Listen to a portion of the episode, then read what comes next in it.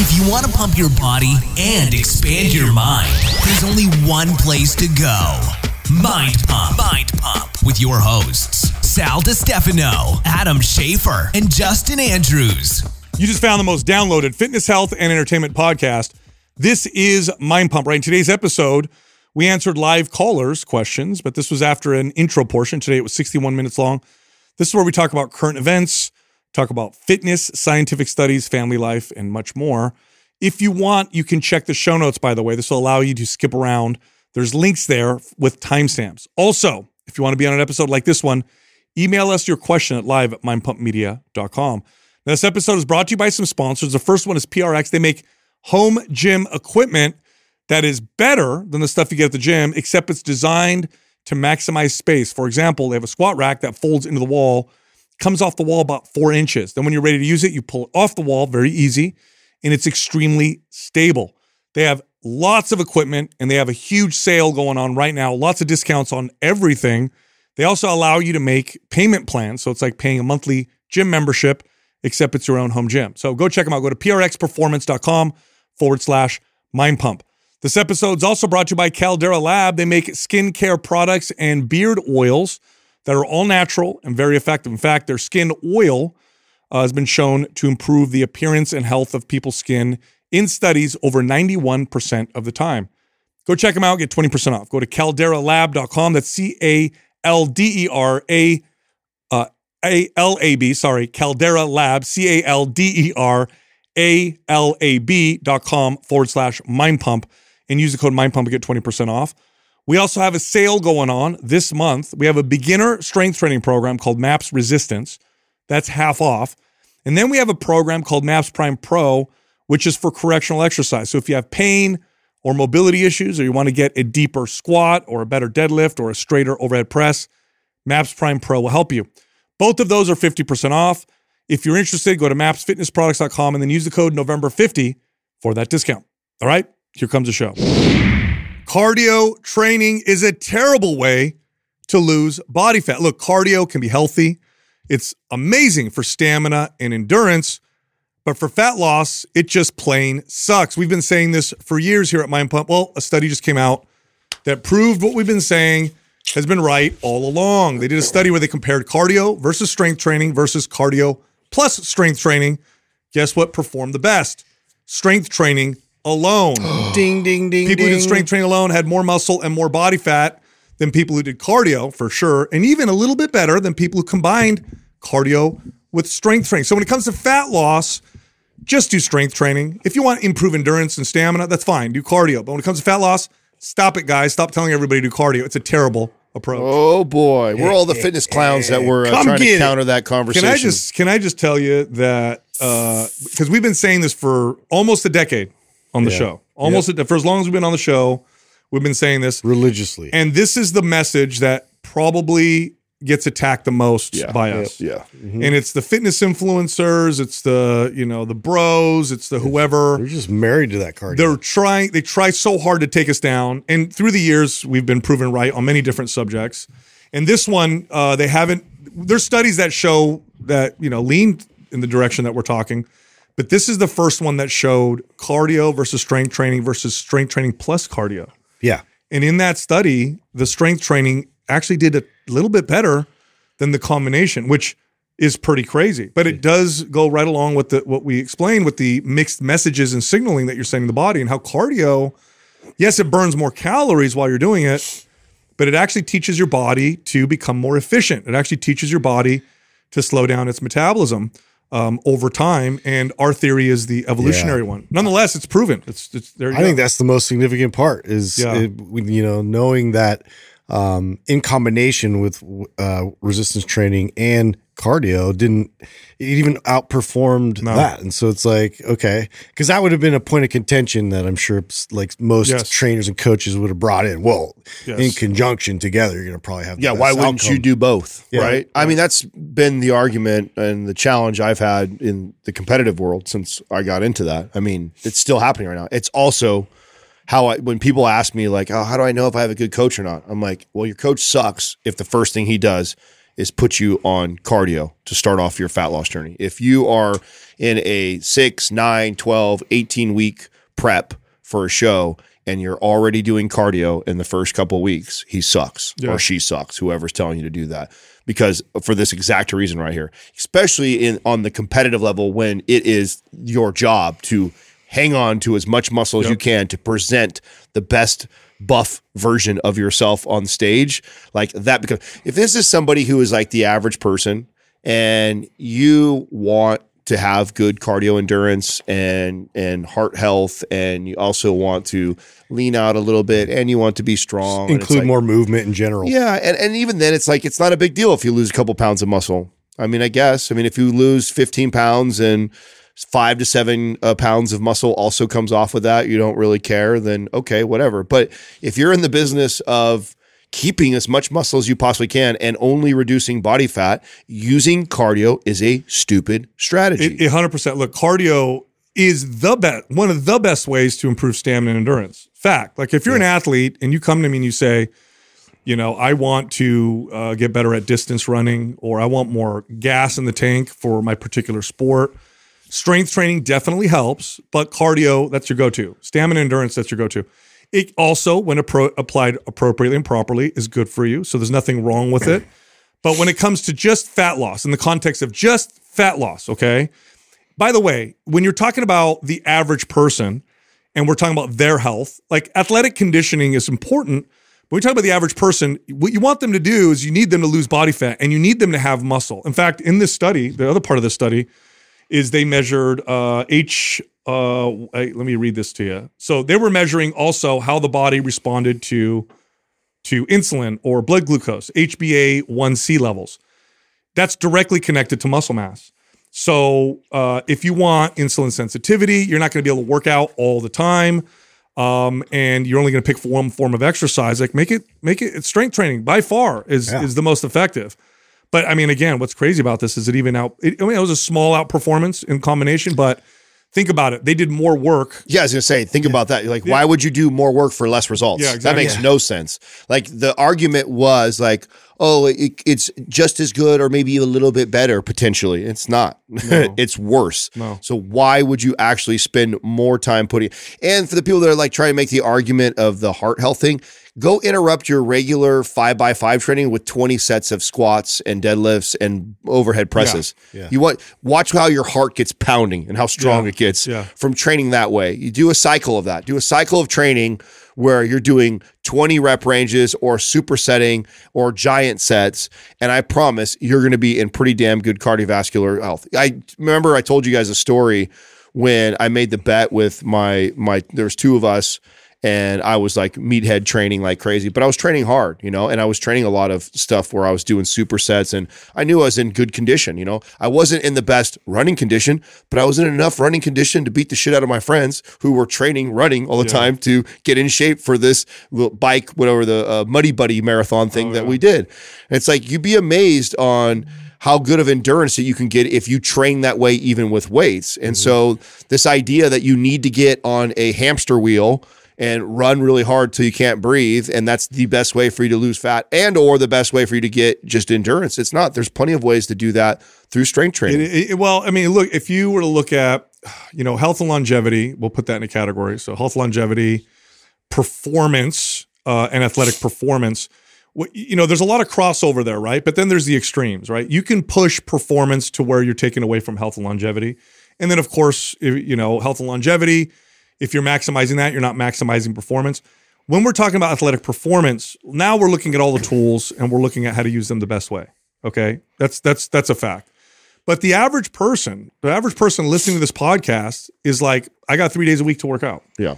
I want to get lean. I want to feel good. And I don't have tons of time that I can spend at the gym. What do I do? I have 45 minutes to an hour, three days a week. Strength train. Strength train. What about the days off? Walk more. You've got it. That's it. That's like 95%. M- most of the way everybody wants to be healthy, fit, strong, and have flexibility in their diet and look good, right? Those are like the five core tenets that you get from almost every single person that's ever hired me are those. Mm-hmm. You get the occasional one out of a hundred that's a very specific athlete or competition or thing that we're trying to do. Like that's so rare. Almost everybody listening will fall in those five categories. And the best way to do that is through weight training and proper diet. Those two things will give you all five of those attributes. Talk about the good timing too for Dr. Lyon's book, uh, which which got Oh, yeah. released, Yeah, right? yeah, yeah. Muscle centric medicine. And Right? her- What's her? How does she say it? You're, we're, you're- not, we're not we're not over fat. We're under muscle. We're under muscle. I mean, and we agree with that. Uh, That's what we've been talking about for a long time. She's 100% right. This study is proving um, that she's right. Um, I mean, I, I what's cool about this is I think this is going mainstream because this this this study went mainstream, right? So big news yeah, organizations, New York Times picked it up. yeah, are, are picking it up and talking about study, it. right? Yeah, and um, that's cool because still today the average person would not consider strength training as a fat loss or longevity form of exercise. They still think of it as like, oh, you build, Yeah. you build muscle and strength, maybe athletic performance. But when it comes to health and fat loss, that they don't think about it. And so I'm glad that this is coming out because the revolution, right? That's Mm-hmm. that's what we've been talking about. I think it's we're the beginning of it. I think we're at the beginning of strength training getting um its uh, you know its due right it's it's gonna get its due it's Get people the academic bump finally. yes so now it's and what's gonna happen is gonna take another five years or so but uh doctors are gonna start preaching it and the average person is to start uh, you know applying strength training and, and i know what'll happen in the beginning it's gonna be done wrong it's gonna be a bunch of circuits and all that stuff but eventually people are gonna figure out like oh in order to do this properly I have to train like those, you know, meatheads that I thought were just meatheads or whatever. But that seems Yeah. to be the most, you know, that's that's the way to to, to do this. Um, I I wonder if this, uh, how this, uh, you know, I didn't read it as deep as you did. How how this can support the case for uh, the um, empty stomach, you know, walking on the treadmill in the morning time before your day starts versus the guy or girl who gets on the stairmaster and bangs out an hour.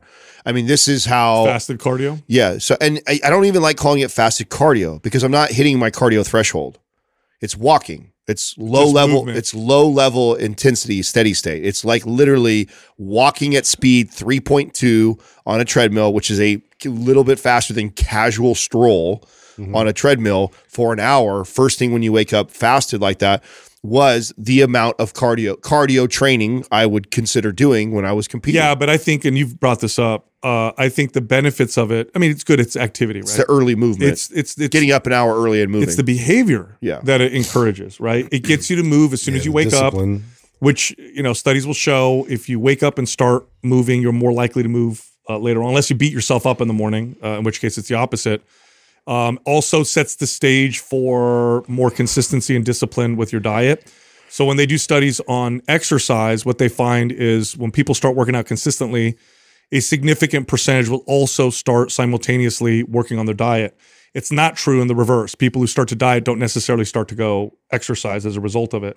So I think it's the behaviors, really. I think waking up, it also encourages you to probably go to bed early because you know you're going to wake up and do the walk. Yeah, I mean, you get up, you get up earlier, which is def- also makes me tired at that night. I get up, I start the day with walking. Right, this isn't what I'm doing right now. This is what I was doing when I was competing. Right, so I get up, walk at six o'clock in the morning till seven o'clock. While I'm walking, I'm like also like mentally planning out my day of eating. Yeah. Like the first meal I eat is a good healthy choice. Versus had I not done that, could have easily slept until 7:30, 8 o'clock slow to get going. Maybe I make a good choice. Maybe I make a bad choice eating first my first meal. So you're right. I'm sure there, uh, there's a lot of the psychology plays into that also, but I think it just supports that as being a better strategy than getting on a stairmaster at you know four o'clock in the afternoon and you know sweating till you make puddles below you. I think, and this is the case that I that uh, you know we made in uh, the resistance training revolution. I think when you're talking about the average person, you have to, you absolutely have to consider minimum effective dose because you just you're not going to get most people to work out all the time. Yep. It just, it ain't going to happen. Everybody, relax. Like the the people in the fitness space who keep preaching this hardcore message of fitness, you're only talking to fitness fanatics. Mm-hmm. That's the only people that are receiving that message. The average person, we did this for for two over two decades. We trained people. When I got really good, I got to the point where I could get the average sedentary person to exercise, structured exercise, two or three days a week on their own, and that was like a massive success. And I'm talking about consistent. Right now, they're going to do this for the rest of their life. We're not going to get the average person to turn into a fitness fanatic. It's not going to happen. So we have to look at minimum effective dose. What do we do in the amount of time that's going to be realistic for the average person that's going to give them the most bang for their buck? Yeah. And it's in in look, you're not going to be able to string together multiple modalities of exercise in that. Well- you're just not. Yeah. Strength train. Just so, just oh here, do strength training two days a week, and then on the other days, just find ways to be a little more active. Not structured, but you know, park farther away from the store. Mm-hmm. Walk for five minutes or ten minutes after breakfast, lunch, and dinner. Go for a walk, you know, with your wife afterward, after work, whatever. Just those things right there, and the the return that they'll get. Muscle is so protective that when you build it, it protects you from your normal sedentary, you know, modern Western society life. Having more muscle is such uh it, it, it's such a buffer against that. It's so important to do that. Unless look, you're gonna live, I don't know, like a like a hunter gatherer. I mean, good luck. You know, uh, you're not gonna be moving all day. Nobody does. It's just it's just too hard. You have to plan it. I mean, look at our job. Even Yeah. what we do. We're in, we're in the fitness space and we're sitting down ninety percent of the time while we're at work. Yeah, we gotta we gotta be focused on planting seeds that you know grow within uh, these potential people we want to change. So it becomes their own intrinsic motivation, their own uh, pursuit. Like really, the, the entire journey of it is theirs. I, I think that it, it's a weird thing as a fitness coach. We get this ownership over that, and we we want to like steer and control, uh, and that only lasts so long. Even if it does, uh, if they do accept it, and, and they, and they uh, and they, they get some kind of motivation externally from you, it's very temporary. So. Uh, you know, we have to like approach it a lot differently to be able to to get that pull and to to make those smaller uh, incremental changes is such a better way to look at it. Did you see my Instagram story the day that this came out? This study. Okay, so I I posted about it and and you know, put, oh man, where did I hear this from? And did like a, a funny post of us, and then you know referred to your book, right? And I hadn't been on I hadn't been on Amazon to look at your book sales in a long time and see like in the reviews like it's got almost like a thousand reviews and I think the average is like four point seven or four point eight out of five stars or whatever. And I actually went through and was like reading some of the reviews. I actually wanted to see the ones that didn't make five. Like I mm-hmm. wonder what people said negatively about this how book. dare you. You know the irony of what what the the ones the people that start at four. So like everybody five starred it. Some people four starred it. So it gave it an average of four point seven or four point eight. Do you know what the what the one thing was? No. This right here, cardio. Cardio. Oh. Oh, I, the people would say things like, "Oh, this was a phenomenal book. I love everything in it. I agree with most of it." You know, that would be like a four star. But you know, I, there's some things I don't agree with in regards to cardio.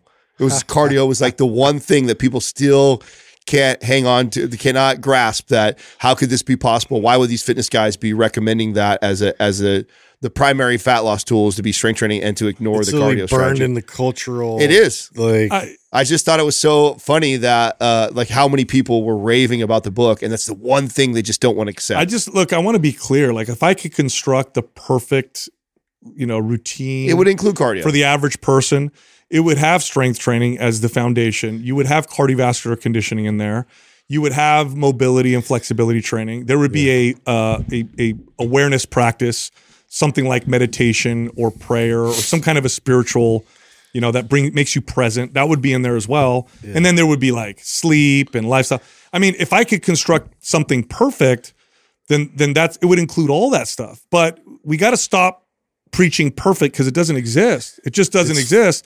So what we need to do is tell people if you're going to do one thing, which is probably which is we're lucky if we get you to do one thing and maintain it, and your goal is to lose fat, uh, reduce your risk of diabetes, reduce your risk of of cancer, improve mobility, give you the best shot at longevity. Well, oh, and make you look good. what and it feels good. supplements Like, weight training the, the most? Yeah. Mobility. Yeah. I would argue it's even more valuable than cardio. oh yeah, And so, and that's not even a thought anybody has. No. You know, and it's it's just one of those things. It's like, uh, I, I think it's something about it being mindless. You know, like the cardiovascular, Yeah. we could just like get in the rhythm. Like I like that. I just like sort like it's a psychological thing. I think that is the draw for people. well there's oh, a- I think there's the there's a there's a physical and visual thing that's going along with it too. I mean, if you eat less and go run your ass off every single day for two weeks, the scale will go down Yeah. and you'll look smaller. that Yeah. too, yeah. You know what I'm saying? So there is the, that's the major disconnect, and that's why some people are so staunch about arguing this. Like, oh, these guys don't know what they're talking about. I mean, I I lost I 15 lost 15 pounds last month running like crazy every day. It's like, and so in their head,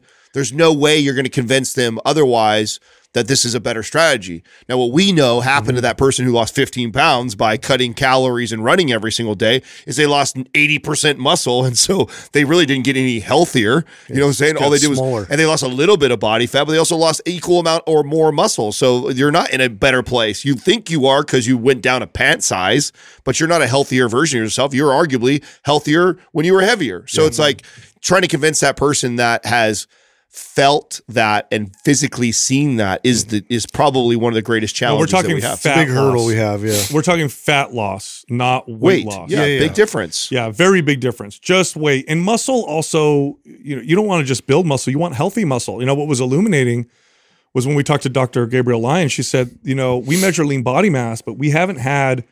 We do now, but, but a lot of people don't have access to them.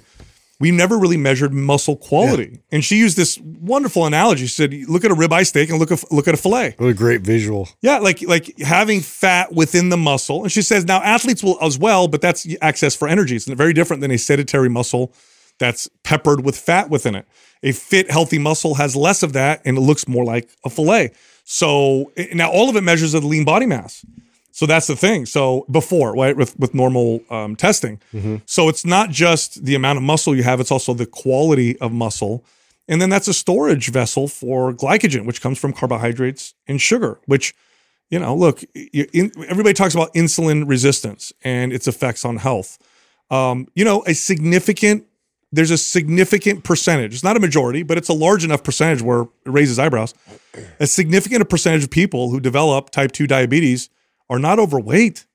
They're not even overweight. They're like normal weight, and yet they develop this issue that we we attribute to obesity. It's not obesity. It's sarcopenia.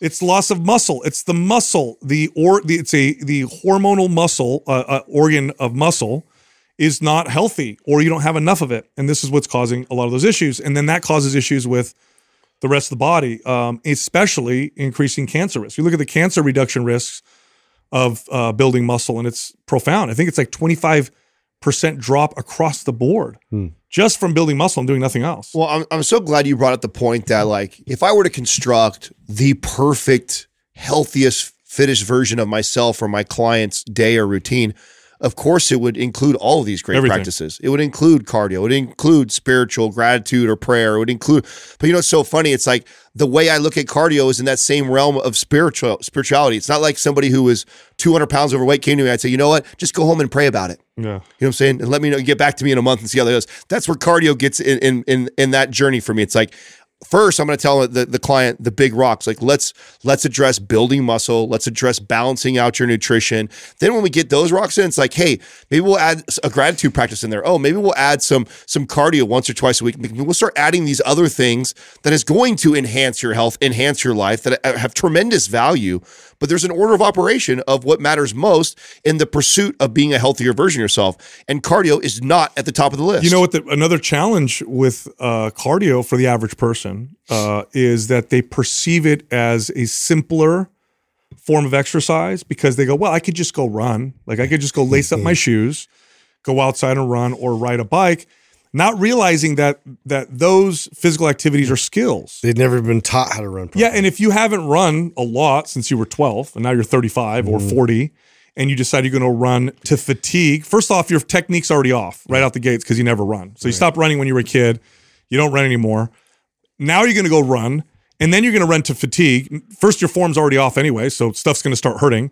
And then you get fatigued and stuff gets even your technique gets even worse. Yeah. This is why the injury rates are oh, so high. Your knees go, then Right. it goes to the hips. Now, the beauty of strength training, although it seems more complex, now the truth is there's a lot more variety with strength training. There's a million and one different ways to do different exercises. It's super adaptable. I think that's a strength of it, not its weakness. However, here's what's here's what I, I, I think is great about strength training. People typically, not always, right? Because if they do a class like body pump or circuit or whatever, but typically if they go to strength training the real way, like I'm going to go get stronger, there is an emphasis on technique. There is an emphasis on form. There's a right way to do it. Whereas with running, it's like, let's just go run till we're tired. All right, John, let's go. And we're going to go mm-hmm. until we're, we're totally tired. And then the injury risk goes through the roof. So I think there's this misconception that it's this easier, safer, maybe way of, of working out. It's not. Um, running is a skill. You lose that skill. It's going to take a while to build it up. I used to tell my clients uh, who decided that they wanted to train for endurance sports, and and there was a place by my studio where there were running coaches there, and they would actually record you running, find the right shoe for you, and then they'd coach you. And I tell them, look, if you came to me and you said you wanted to compete in powerlifting and you've never lifted weights, I'd tell you, well, if we want a good chance at this, let's train for six months to a year first and really perfect things. Make sure you can actually squat and deadlift and press. So I told them, go hire a running coach and train with them until your running technique is so good that even when you get tired, your form doesn't break down too much. It would take them a year to get to that point. And then they could run without developing issues.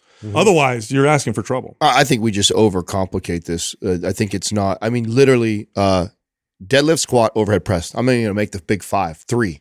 Go practice those three movements and start with a weight so light you feel super safe and comfortable with it until you get the technique down. And then slowly add a little bit more weight every time you show back up and do that. You do those three movements and you practice them in the gym with a weight that you feel comfortable with doing that you won't hurt yourself and you slowly add weight every single time you come back to the gym because you get you build confidence in that movement you're going to see profound changes to your body do that literally three times a week practice those three movements Or even how about this? Uh, you know, home gyms are getting more popular. Now I know they take up a lot of space. Now there's companies like PRX that literally design them. They have equipment designed specifically to use minimal space, like very minimal. It folds into the wall, the squat racks and all that stuff. It's pretty cool. I think the average person would benefit from doing like two exercises a day. Like go out to the room with the rack, get the barbell, three sets of this, three sets of that, done. And just do that every single day. I think that would benefit the average person more than anything. Oh, I mean, hundred percent. I mean, I'm, I- I'll I'll just take three days. I won't, yeah, every day. I'll Yeah. take three days. Three days of those three movements, or you can divide it up over six days and do two and two. yeah. however you want to do it. But I just said there's a there's a, a, a million different ways we can set it put it all together. And the and the problem with our space is we argue so much about like who's more right about it and we use these studies to try and prove our points. And it's like meanwhile we lose the masses of people that are so intimidated to start moving in the right direction because it seems so complicated and who do I follow and whose program should do this and what diet should I do? It's like dude cut out processed foods eat whole foods. Don't even worry about how much. Just eat whole foods. Literally just get rid of the the processed shit see what happens there. Hey do these three to four exercises. Just practice them. Don't worry about sets and reps and weight and how many days of this like just practice them. Get good at them. Yep. and then once you get good at them and proficient at the movement add a little bit of weight. Then after all the results that will come from that the the you eliminating processed foods and practicing those movements because you're going to get i'm telling you right now for the next three to six months you're going to see results just from that Yeah. then when those start to slow down, then go invest in a program. Yeah, now we then dial go, it in. Then go look at your find your favorite fitness person to tell you how to get more nuanced about everything. But for right now, Yeah. the just doing that will make massive changes in 85% of the population I right know. now. I know. E- easily, yeah. I know. I love it. I love it. I think it's great. I think uh, we're about to see mainstream start to adopt this, um, which is exciting to me. It's exciting because I remember as a trainer. God, do you guys remember noticing this in gyms when you were, when you first started? You go into and I look. By the way, I'm going to say this like straight up. I thought for a long time cardio was the best way to burn body fat. Yes. Okay, as a trainer, like you, ha- if you had asked me when I became a trainer at 18, probably till the age of 24 or 25. Okay, so for a while, you ask me, hey, hey, I want to lose a lot of weight real fast. I only want to do one form of exercise. What should I do? I probably would, eh, probably cardio. You should strength train too, but probably cardio if you really want to lose body fat. But what I kept noticing in the gyms were my group X instructors versus my female trainers or my members that would come in regularly to hop on a treadmill and a bike versus my members that would go into the weight room, men and women. And they just, it it just, they look different. They looked so different. Like the people who strength train consistently, their bodies looked different. They looked leaner. They looked healthier. Um, it, it didn't look like it took as much work. My group X instructors, they would bust their asses teaching class. I mean, like hours of cardio a day, teaching classes and doing stuff. Then I had my female trainers who lift weights once, you know, once a day for an hour, and they just looked very different. Then I told you a story. I've told you story before.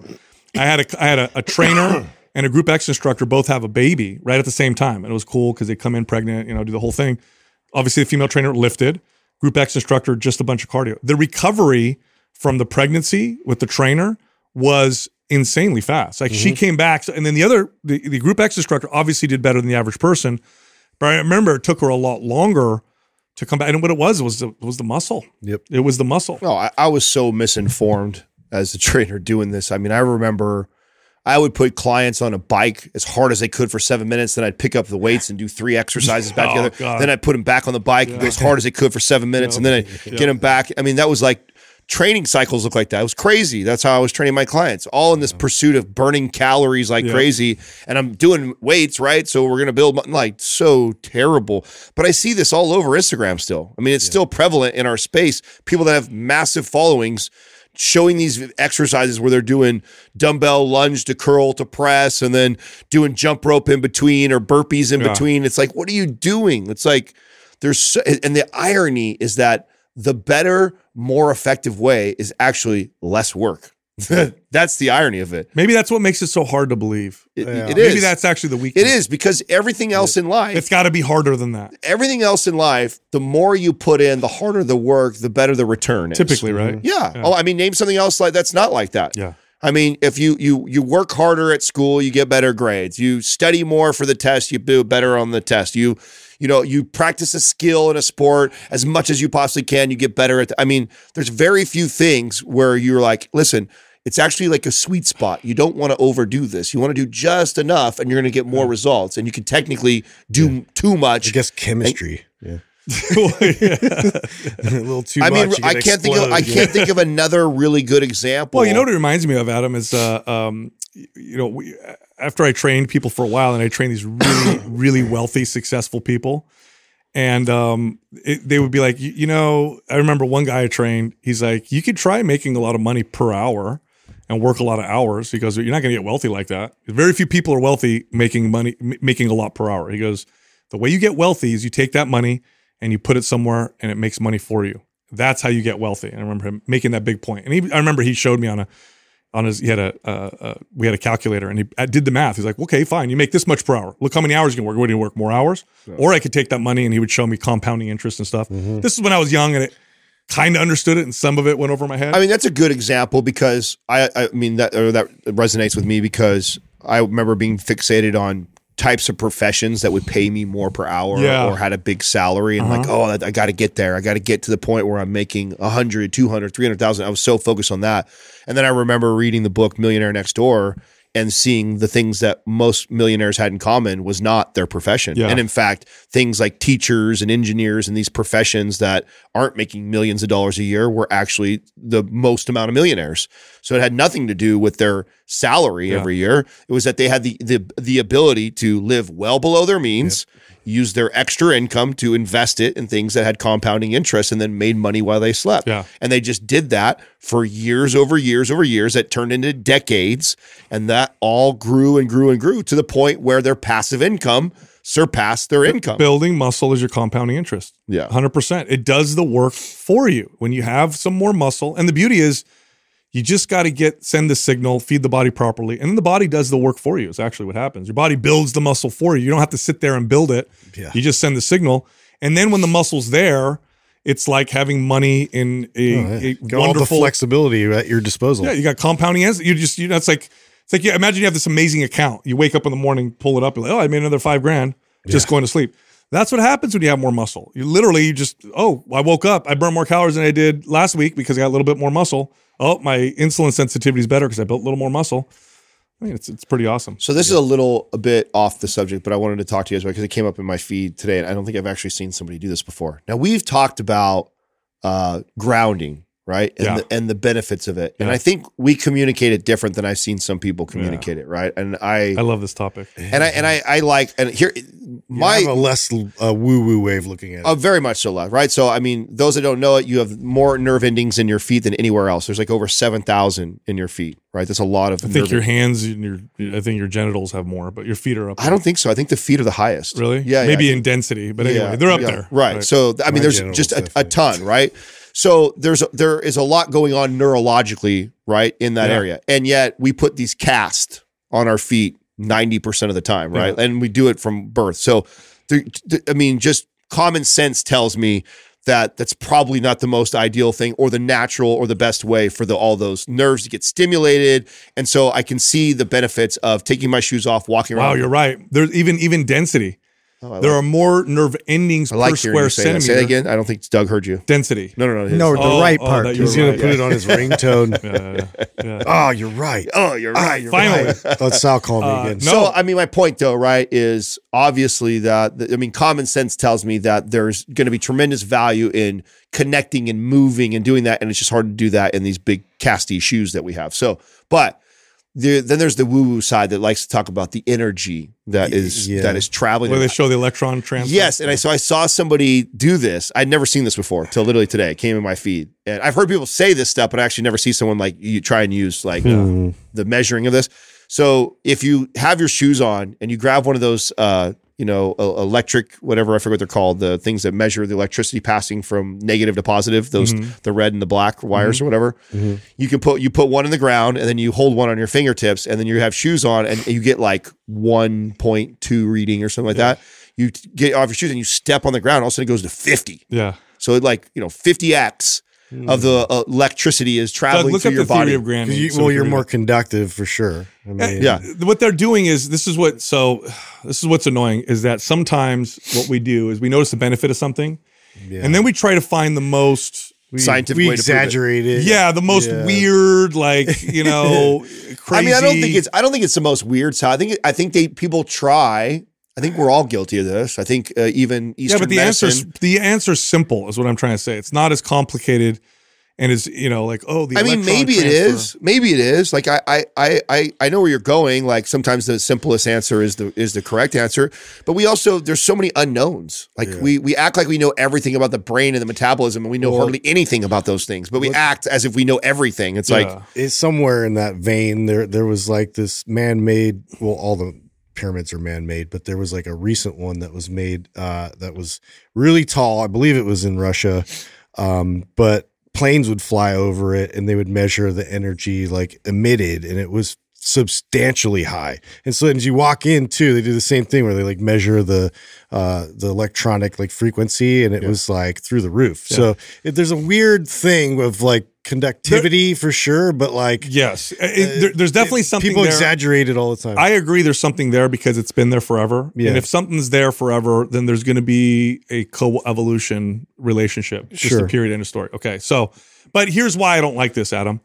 Because so here, what they do is they say that, and Doug brought it up. Being barefoot can help your body absorb Earth's electrons, and then that's what offers health benefits. Okay.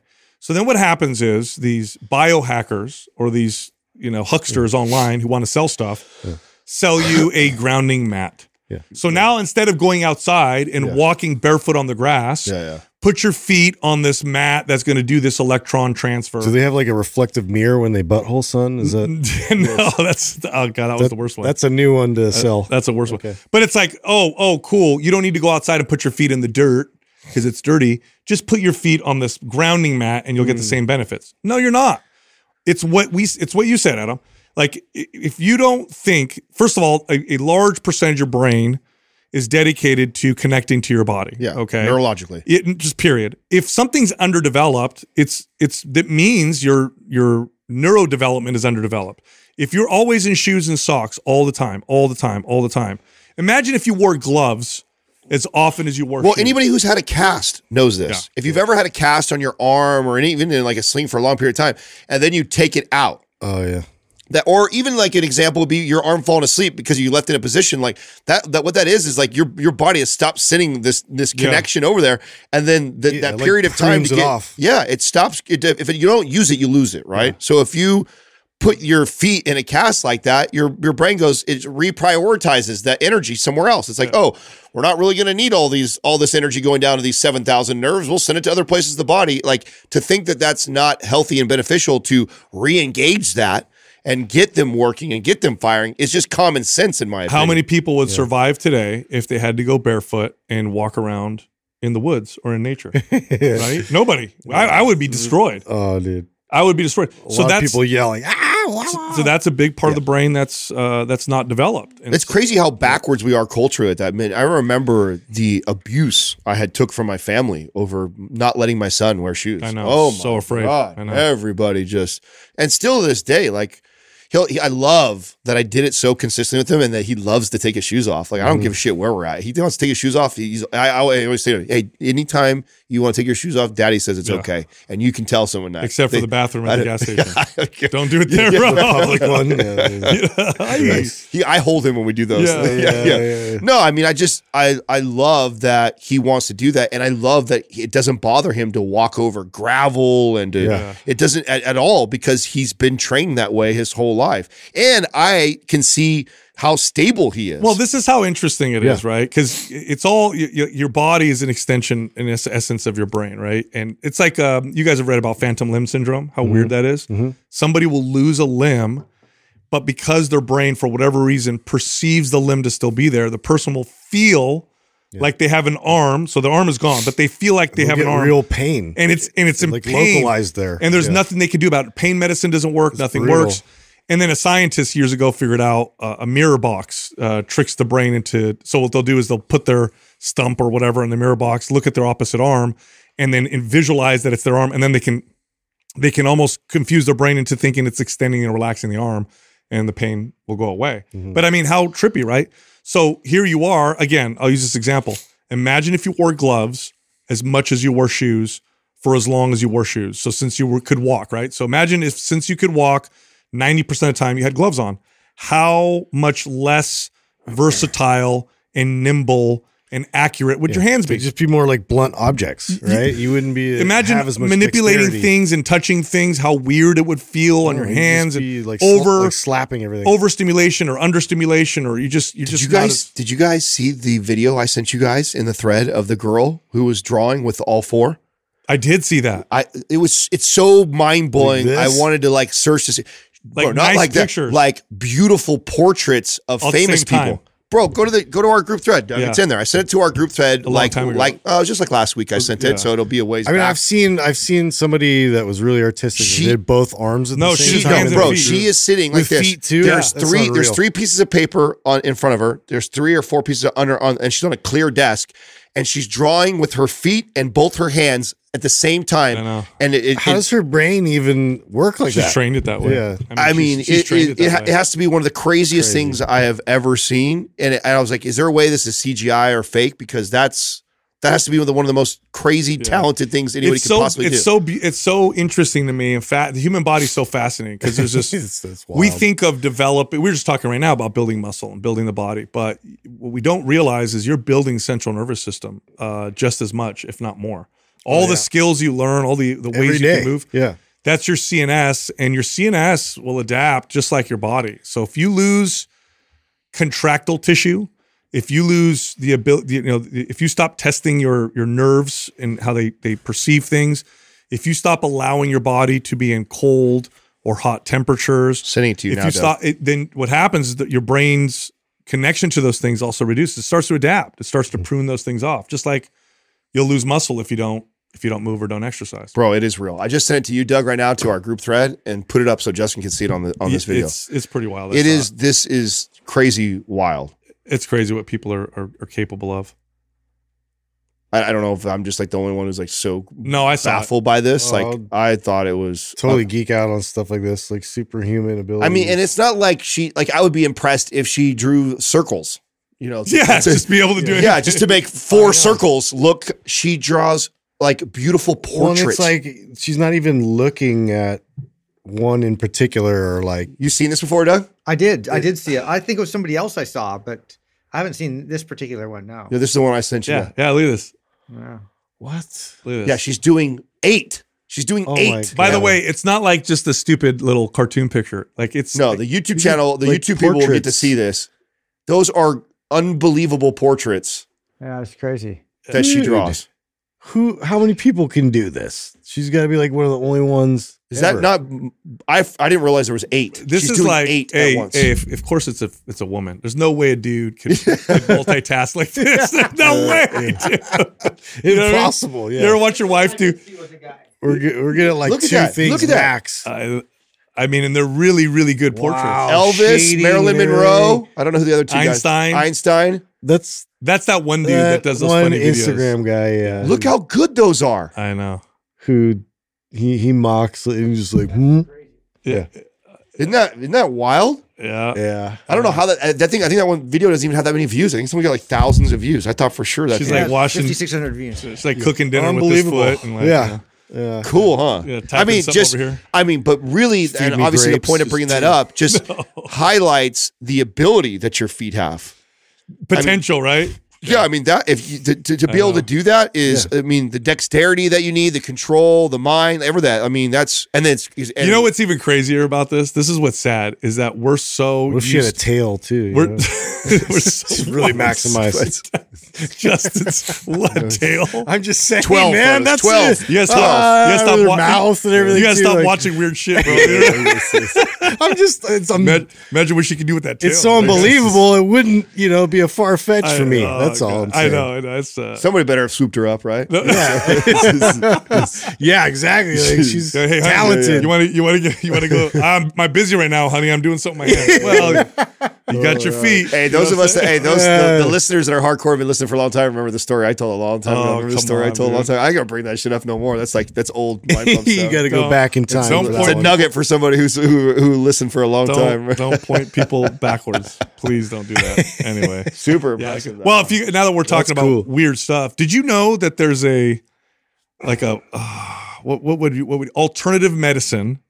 There's an alternative medicine practice called urotherapy. Have you heard of this? Urotherapy, Yeah, Euro? U R O Oh, therapy. Uranus. I was No. thinking like they only did it in Europe. No, no, no. It's uh, I'm gonna I'm gonna read this to you guys because it's uh. Euro, like like like a urologist. Let me Like- just read like this. Your to you. pee hole. In Yeah, we were talking people 1945, no, no, hold on.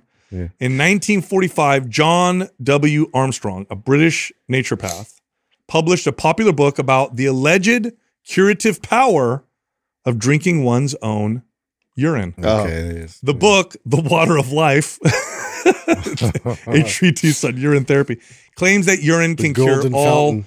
major illnesses. Now, here's what's here's why I brought this up. Okay, I'm on Instagram and we're I'm looking for or Facebook. I think it was looking for topics to bring we up. know what groups you're, you're following. That's not what happened. I know what just happened. Clear indicator what you follow. I'm trying, I'm trying to make the case. yeah, yeah, yeah, yeah, yeah. So listen to me, guys. yeah, yeah. So, you guys wanna do an So I stumbled across uh, Yeah, yeah. drinking. Anyway. Just just totally randomly. you Yeah, know, listen, so- you know, a I lot of health benefits. You guys know I always bring breakthrough stuff to the pod. no, no, th- I was on Facebook and there was a, a podcast. It was like a health podcast, and they're interviewing a guy who is apparently an expert on this, and he was talking about how amazing he is for his health. I'm like, there's no way, there's no way. So I googled it, and there's groups of people That do it. not only do it but claim that it's like it's like cleared their skin up, What? and it's so yeah, dude. Yeah, but it's terrible for their breath. I don't. I- This is. I didn't even know this existed. So I I saw I remember uh, I, you know what? Even if there are benefits, what was come Bear on, guys, Grylls stop it. show? Come on, what was. Bear There's Grylls other show? ways to Man get versus Wild skin. was that Oh, Bear yeah. Grylls? Yeah. Bear Grylls did the All Yeah. those, all those memes. Better drink. He's always pee. drinking piss. Yeah, he- Yeah, like, yeah. I mean, that he shows that as like when you if you were out of water Peeing in the on his desert, clothes the and next thing you do is you, you pee you pee and drink because at least to hydrate yourself a little bit. Like that would be. Well, there is this is about that. the only time I think I would potentially do that. Right? Yeah, well, there is that. Uh, is it true that if you get stung by a jellyfish and you pee on it, that that's what you need to do, I or is it believe- just water? No, I think, think that's, that's true. I think that is true. I But know. what is it about the pee then? some? I I don't know if it's an ammon, ammonia thing or something in Doug, your look that pee up. that, helps to kind of counter the pH somehow. Okay, so pee's something a real. like that. It's a real thing then. Y- Yeah, but but again, that's one of those things. Like, did somebody just pee on somebody and figure that out? So Sal, what what's the what is the science to support? There is no science. there is no science. Come on, No, there's got to be something to get a whole group of people to do it. no. There's no. There's no science, dude. Uh, you know, and I okay, there's this literally is no very science- closely related to like breatharians and like fruitarian, like Flat earthers. just Oh. like really bizarre like Okay, groups here of we go. people. Unfortunately, in the real world, treating a jellyfish sting by urinating on it may actually cause someone in what Monica's situation even more pain rather than relief. Urine can actually aggravate the jellyfish's stinger to releasing more venom. This cure is indeed fiction. Yeah, I've also heard about. Yeah. uh, uh, Your Debunked. Your wife's gonna be pissed. You've been pissing on her Dang, foot all every the time. time. it's, it's not working. Justin's like, Ah, trust me, honey. give me trust some more me." water. Ah! how did I get stung by a jellyfish at home? We- We're not even. Where in the hell ocean. did that come from then? Like, who started that? That's what I'm saying. I try, I try to convince Katrina last she got stung by a bee. Trust me, this will work. It works with jellyfish. Oh God, what's that? There's also Check that out on DuckDuckGo. I don't trust Google. There's, I know, you know what? These are the, the, the elites don't want us to know. don't- they don't want us to know that we can. They don't want us to can cure absolve our everything. our there was jellyfish there was also I also heard this is an old uh like this might even be uh, maybe you guys heard it because especially you Jesse because you play football that if you have athlete's foot peeing on it, it was supposed to help. Did you ever hear that? I mean, I mean, you, no. Okay. I haven't heard that one. Who sold you that one? I I heard that. Uh, God, what did I hear that a long? that sounds time like ago. one of your buddies pulled a prank on you. That's it. Oh, I know how to fix this, buddy. well, still, Hey, I just put that cream on it, man. yeah. Oh, you got a shower? Me too. Let's. By the way, looks like you got some. A Oh, that's the worst because I mean they would do laundry for us, and so you put like you know your undergarments, everything, like all this one clip, and and then everybody wash it together. Like everybody got like athlete's foot, jock itch, like- Oh, and I was like, I'm never doing laundry with all you guys ever again. disgusting. so bad. Yeah, when you when you shower in public showers or gym, you got to wear. sandals. You always, yeah, dude, you got to. Yeah. You know what else I learned too? I had a doctor tell me this. I was talking. I had a doctor client, and I was, you know, we were laughing, and I said, "Why is it that you know old guys in the locker room always put everything on before their underwear? Like put the socks on, whatever." And he looks at me very serious. He goes, "Always put your socks on before your underwear." I said, "Why?" He goes, "If you're in the locker room and you pick up any fungus on your feet, and then you put on your underwear, then it'll get on your underwear, and then you could get." An infection on your like jock itch or whatever. Wow. Yeah. So he said, Old guys knew what they were first. doing. Old wisdom right there. I, I swear, bro. I'm, I'm not going to question old guys anymore. Ever I feel like they know everything. So we got to use the hair dryer for the balls. There's got to be some science behind that too. There has to be. I'm just gonna follow suit. I don't know what I it think that's is, just- but Starting Tuesday. I think that just feels good. So, by the way, uh, so urine does not help with jellyfish, even on DuckDuckGo. Okay. But athlete's foot, yes. What? Because urine uh, contains urea, which is good for fungus. well, there you go, fuckers. Wow, look at that. fun so of you can and pee shit. on athletes. Look at that. I got your Not back. on, One one. uh, not- not jellyfish. I got your back. Okay. Boom. Interesting. I just learned something today, you guys. yeah, I didn't know that. It's, it's, he's full of wisdom. I had It athlete's shows- foot when I was younger too. I wish I would have pissed on it. You only had it once? yeah, I only got it one time. Really? I used to get it all the time. Yeah. Really? Yeah. Yep. Oh, yeah. I was- Oh, you I know was why? with a bunch of dirty Basketball. guys. Really? I, I don't want to say that again. I, Don't you wear cleats? What's wrong with you? You're in the What locker room, dude. You guys Like, play what are you gonna do? I, Yeah. I think mine mine came from like playing basketball and staying in those socks like all day in the in those. You shoes. have to have the fungus though. Yeah, I. I would just change it once I got to the point where I I- changed. mine- I think mine was socks. sandals is the move. I for think I got a lot mine because I did uh, judo a lot as a kid, and so you're barefoot on the mats, You're constantly barefoot, barefoot training because you don't wear shoes in, in judo. So that might have been right. yeah. So I don't Well, know. you get like staph's a real problem with that Oh. too, right? Like, yeah, Bro. if you get that in any kind of open cut or something, dude. I knew Is it it got. isn't ringworm Scary. popular too with like jiu- jitsu? I mean, it's not wrestling? popular. Nobody likes it. But no, I mean, like, not like popular like that. Like it's common. I should say. Yeah. Oh, look Yeah. who's here! Ringworm. come on in. No, everybody. No, that's common. Yeah, but it's another fungal infection. You just put some. Could you pee on that too? My, um, I mean, I guess you could. It sounds like anything that has any any. Try it. Wow. not going to stop you. Try Look at my might like psoriasis. Isn't that isn't psoriasis a type of fungus too? Could be. I think it is. No, it's I've yet to try and He's know, trying to get us to pee on him again. think he is. Not again, I'll Adam. ask, I'll ask my wife before you guys. In case you're Oh, gross. It's disgusting. No, it's uh, uh, uh anyway. Let's change the subject. Doug's got the. He's, he's doing Speaking the of circle. skin, He's like, hey, Caldera guys, commercial today. How about Yeah. that? Hey, That's a great on. Transition. Wow. I got to ask you. You're doing the beard oil. Yeah, yeah. What do you think of it? I like it. I really do like it. What I don't know is I don't know uh, how different it is from the serum. They feel close. They almost they they're not quite the same. I haven't put my finger on exactly what is Maybe different. Doug could look up. Yeah, I looked them up. Uh, for example, the good serum has very different ingredients. Oh, it does, Than okay. this. So Is Probably good- is it more good things for are tiny helpful for my skin. That's I'm sure the mean. beard is basically just for healthy, shiny beard, and Yeah. then the the one that was skin probably has stuff that is supposed to be beneficial for my skin. well, I believe the beard oil, since it does get on your skin, is also designed to Help the skin. Help the skin as yeah, well. I figured it would be okay for it. Obviously, it'd be silly if So it- you notice the difference when you put it on your beard? Yeah, it's shinier and it keeps it like so. I get like the kind of the wild stuff, Uh, you know, the, especially the when wizard missed- hairs that just go. Yeah, we somewhere missed like we didn't see Vicky. That she one was sick this that week. one so- fitness influencer friend we have with his beard. It's all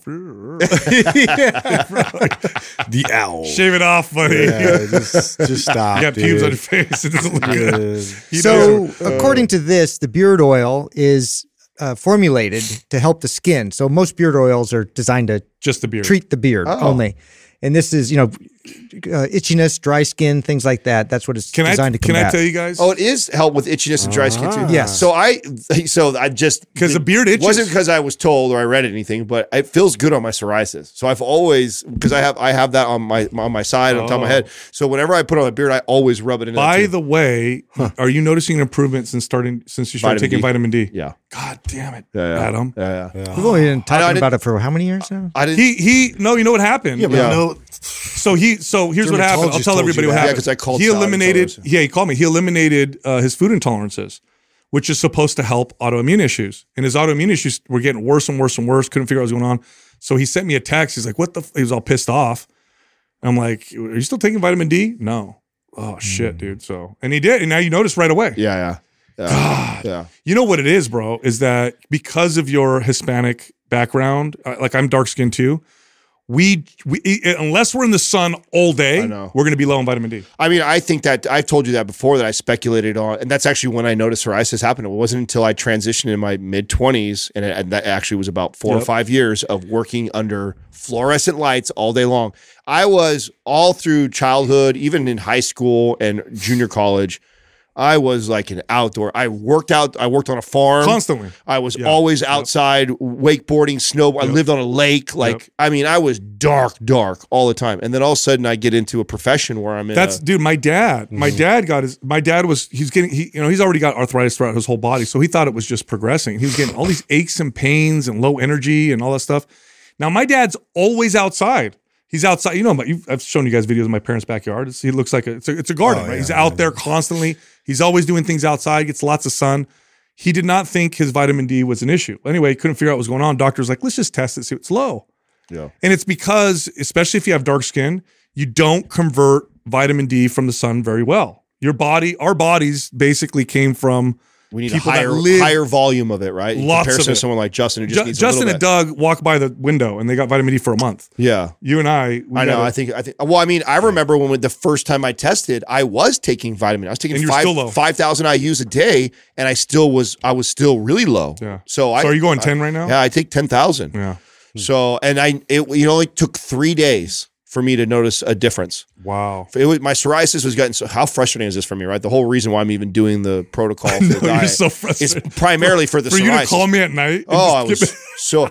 Plus, it's not like I don't go try do my own digging myself first, right? Yeah. So it's not like I just default. My oh, tell see if Dr. Sal can tell me. I'm like I've tried to like figure it out, Yeah. troubleshooting all the things, m- manipulating all the controls, and I'm like, what the fuck is this? Like, Yeah. I'm I'm tighter on my diet than what I was before. I've eliminated this dairy completely. I found any of the little places where I thought I didn't realize I had, and so that was all done. And I'm like, and my psoriasis is the worst it's ever Yeah. been. And then I'm like, and of course, I'm not on my vitamin D. Um, you uh, other thing. I this morning you did uh thymosin alpha for Yeah. immune system for your cold. Yeah, Are you noticing anything yet? it's hard to say because you also gave me the Sudafed. Okay. Your right. Sudafed helps. I want to see how you feel tomorrow. Yeah, I mean, I'll tell you. I'll, because I had a mild cold last uh last week, and then I got the thymosin alpha, and I did a bolus of it, so like I gave you, and um a significant difference the next day. yeah, I'll report back tomorrow. Okay. I mean, I, I, I mean, it's hard to say right now because I, I feel better than I did when I first got here for Yeah. sure. But it's hard to say if that's from the Sudafed. Hey. I got to bring one other thing up. Did you see the UFC's new partnership? Did you see it? oh yeah, Bud Light, Bud Light. Bud Light, one of the biggest contracts they've had, right? interesting. Hey, Right? that's, a smart Light's. move. That's oh, of Bold course. move. That that's- is a smart move. That is Bud Light trying to counter correct. They are Yeah. hard trying to steer in the other direction. Like, how do we get back these people that we lost? Yeah. Let's go sign a contract with mixed martial arts organization. Do you think it's gonna work? I don't know. That's an interesting. That's Yeah. interesting. it might? I kind of, I kind of hope it does for them. I don't know, just like it, depending on. I mean, I, I don't know, dude. Like you make a mistake and and you come back and you, Hey, you recognize your that's it. mistake and you just try to do your best. To, It's all about the consumer. as, It- as long as they're trying to Yeah. actively um, win their their their uh, customer base back. I think you know I mean, I, kind- I'm rooting that, for that's them. admirable. I'm rooting for them. yeah, you know, I don't, I, that's that's a good that's a good question, right? So, like, People you know, one gonna, of, one of the things that uh, probably one of the things that I think that people co- uh, comment about um, us and our business and the way we operate is the authenticity of it. Yeah. Staying true to ourselves. right. right? There's plenty of things that we could do to uh, make more money or try to appeal to a demographic of our customers or like we just have agreed that we would stay true from the very beginning the things that fulfill us the things that we would like to do Yeah, our beliefs our values like and if we don't get paid more because of it then So be hey it. so be it we'll find another It's way to make money soul, it's not right. worth it right Mm-hmm. so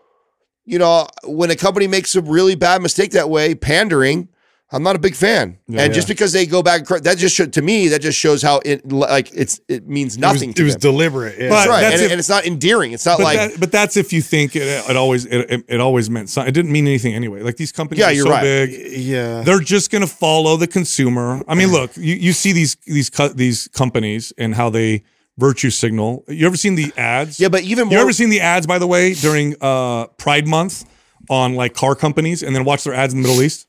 Very different. I know it's that's yeah. So it's they're, they're, they yes, they're just trying to. authentic. yeah, but you know what? Yeah, but we this has only happened in the last in our lifetime, right? Or even the last like say twenty years that big companies are are are outward speaking about politics. That used to be a thing that you just stay away from. Yeah, Like, why would you alienate a percentage of your of your audience? Yeah. That's kind of Well, it's stupid. it's not smart. It's too. not. Yeah. Yeah, same thing. Sports has done the same thing. I'm just Yeah. not a fan of that. Like, I what? I, wasn't really a Michael Jordan fan it, growing up. Like, I, I was, I was, I was not. I was more of a Magic Johnson fan, right? So I wasn't a Michael Jordan fan growing up. But one of my th- one of the things I loved about Michael Jordan was that everybody wanted his opinion on where he's, and he always stayed out of po- politics. yep. Like, basketball is my game. That that's where that's where I spend all of my time in. Like, and he would just avoid getting involved in that. Like, I just appreciate, smart, yeah. and I appreciate that. It's like we everybody watches him not for that, and I can't stand how someone like LeBron James and then and this movement now of like, oh, you have this platform, therefore you should have to say something about something. Like, no, you shouldn't. Hmm. If you're not really educated on it, Yeah. and it's not something you do, you're very passionate about, then stay the fuck out of it. Why should you go in that direction? I'm just not a fan of that. And Yeah, I if you like have it, if you companies it- are the same way. if you have an opinion, you're passionate. That's fine, but it's Yeah. it's obviously fake. You know, half the time. But I mean, these are companies. They're big companies. Bud Light, you know, Anheuser Busch. They employ a lot of people, and I think Yeah. this. Look, I it's the it's the the it's the message is being sent, and that consumers are saying we don't want this. We want this. You went too far. You're not going far enough. Whatever, and the market will fall. and that's what the market does. Whenever people get mad at the market, whenever people get mad at companies or products or media, you have to realize one thing you're looking in the mirror. Mm-hmm. It's reflecting the consumer. So, as mad as you get, when I go to the grocery store and I see a bunch of crap advertised to my kids to eat, and I'm in the health and fitness space, I'm not buying it, but a lot of people are. So, it's like this is just reflecting Yeah. the consumer. If the consumer stopped buying this stuff, it wouldn't exist. Well, that's so, why I think it, it shows it worked. Right? Yes. The the consumer response worked. That's right. And and I think that's always a good thing to recognize is that we vote best through our dollars and you know everything that's going on in the world and politics. We really have no control over most of that, but what we do have control of is like our purchasing habits. Well, that's the part I think I'm I'm most happy about is less about Bud Light and more about the consumer who actually discipline themselves not to go Right. put their dollars there. Even if maybe you loved the way Bud Light tasted, you said, "Hey, I'm not a fan of them taking a stand or, or getting political. Therefore, even though I enjoy Bud Light, I I mean I did the same thing with the NBA. I didn't watch the NBA for a year. Yeah. I mean that was hard for me to do. You guys know how much I love basketball. I mm-hmm. love basketball. I watch preseason. That's how much I love basketball. watch every game the Warriors do. But I, get into pickleball, huh? That's when you Yeah. started watching it. But I mean, I did. I didn't like that they were getting so political. What two was it? Two years or now three years ago it was, and so I I stopped watching. That was the only what that was the way I would protest. Right? It's like okay, I'm not gonna. You're not gonna get my viewership, which will hopefully in, uh, affect viewership, which will Mm-hmm. hopefully affect advertising dollars. And and I'm also not gonna get a big stomp on the big, big Instagram Although- post and make a, like a bunch of anti shit. It's just like I'm not, not gonna vote with my dollar. That's all I'm gonna do. Although it is coming from the top down in some uh, some ways, right? With the what is it called, SEG and you know ESG. Uh, ESG, sorry, ESG and other stuff. So Yeah. but I mean, consumer still has the power. So That's it. I got to I got a shout out for everybody. well, let's hear it. This is a you're not going to learn anything about health or fitness or anything like that. But if you like weird stuff, if you like learning about Oh, conspiracy do. theories, Oh, yeah. Oh, scary Oh, stuff, this is definitely a What page that for me? Justin oh, follows. Oh, I know I follow it. Oh, it's God. called Morbid Curiosity. It's Oh, on yes. it's on Instagram and it's got weird, scary shit. Some of it's true, some of it questionable, but it's all weird and a lot. Some It's of called disturbing. morbid what? curiosity with a K, though they spell it. Morbid curiosity. Is it on Instagram I or don't YouTube? What's it follow on? them, and I yes, you do. I'm going. To I guarantee now. you've shared stuff from them. Okay, you're What what page Uh, on Instagram? Instagram. Instagram. Okay. Yeah, check it out. Got it. Organifi is a company that makes supplements, they're organic, that help you with well wellness, health, and performance. They have a new product. In fact, uh, I love it. Uh, it's called Organifi's Shilajit gummies. This has real Shilajit inside them, but they taste delicious. Lots of health benefits from boosting testosterone, balancing hormones, reducing inflammation, and helping with cognitive performance. They have lots of other products as well. Go check them out. Go to Organifi.com. That's O R G A N I F I.com forward slash mind pump. Use the code mind pump and get 20% off. All right, back to the show. Our first caller is Steve from the Netherlands. Steve, what's up, man? How can we help you? Hey guys! Oh my god, I can't believe it's you guys. Hey, hey. What's happening? How I've been help you? listening to you. I've been listening to you guys like since Squeak Quad times, man. Like, wow. the good old days. and uh, geez, this is crazy to see you guys here. So uh, yeah, obviously, got to thank you guys. Going to keep that part short because I know your time is valuable. But like, you guys have helped me through so many things uh, over the years, and uh, also mentally now because this thing is about burnout that I'm about to ask you. And I've been actually listening to you guys more for the fun of it than uh, actually, uh, you know, like getting towards a workout. Um, and now it's time for me to to get back into it, and that's kind of what uh, my questions are going to be about. So, uh, little little background information for me. Um, so I've been lifting for about 12 years, um, kind of shifting between hypertrophy and strength. Uh, obviously, the first three years were just screwing around with dumbbells and whatnot, and just doing whatever, but getting uh, continuously better with with the help of you guys as well. Um, in the meantime, the last three years, I've worked as a group instructor and a manager for a um, for a gym that did reformer and boxing classes. So yeah, obviously knowing that wasn't the most optimal way for people to kind of like get build muscle and stuff like that. It was still a great way for people to stay fit, including myself. Um, but uh, after that, yeah, um, I got uh, into a burnout, a really, really severe one. Uh, also, a little piece of side information: when when I was 21, I uh, spontaneously contracted a hernia um, on the left side. So I walked with a limp for about a year or so. So from that came that my left side actually got weaker and remained weaker than my right side. Um, this is also just due to ignorance and not wanting to let go of my compound lifts and just kind of working through it. Um, but it's been also, uh, you know, it gave me some, um, what do you call it, injuries over time, uh, which I also have to really kind of consider now. Um, and yeah, and I've been dealing with like inflammation on the right shoulder and just in general, like my, um, my right shoulder is just inflamed and it just doesn't feel right. Um, my left shoulder is a lot more mobile, and my right shoulder is always super tight, uh, which I notice a lot during the bench press. Um, so yeah, that's kind of like the background information. Uh, and the question would be, first of all, considering the information that you guys have, and knowing that I've been burned out for about like, I'd, I'd say it's been about a year ago. So I've been slowly, gradually working my way to the gym again to just start, you know, to just kind of work out for a little bit. Um, but like, how do I go from here? What would your, yeah, what's your, what's your advice on that? Like, how do I, how do I get back into it? And not only back into it, but like better than ever, you know, working out those, that shoulder, working out that, yeah, the instability in my body and also the mental aspect of getting back into it. Yeah, we have to deal with the burnout first. So I need more details on that. When you say burnout, what what are the signs and symptoms of that? Yeah, so um, well, it was it was severe in a way that the first three months for me were just kind of like um, uh, like um, like disassociated from life. Like it, I I was working through a burnout for already half a year. Um, like that's what my doctor told me, um, considering the symptoms that I had been having, which were like severe fatigue and that kind of stuff.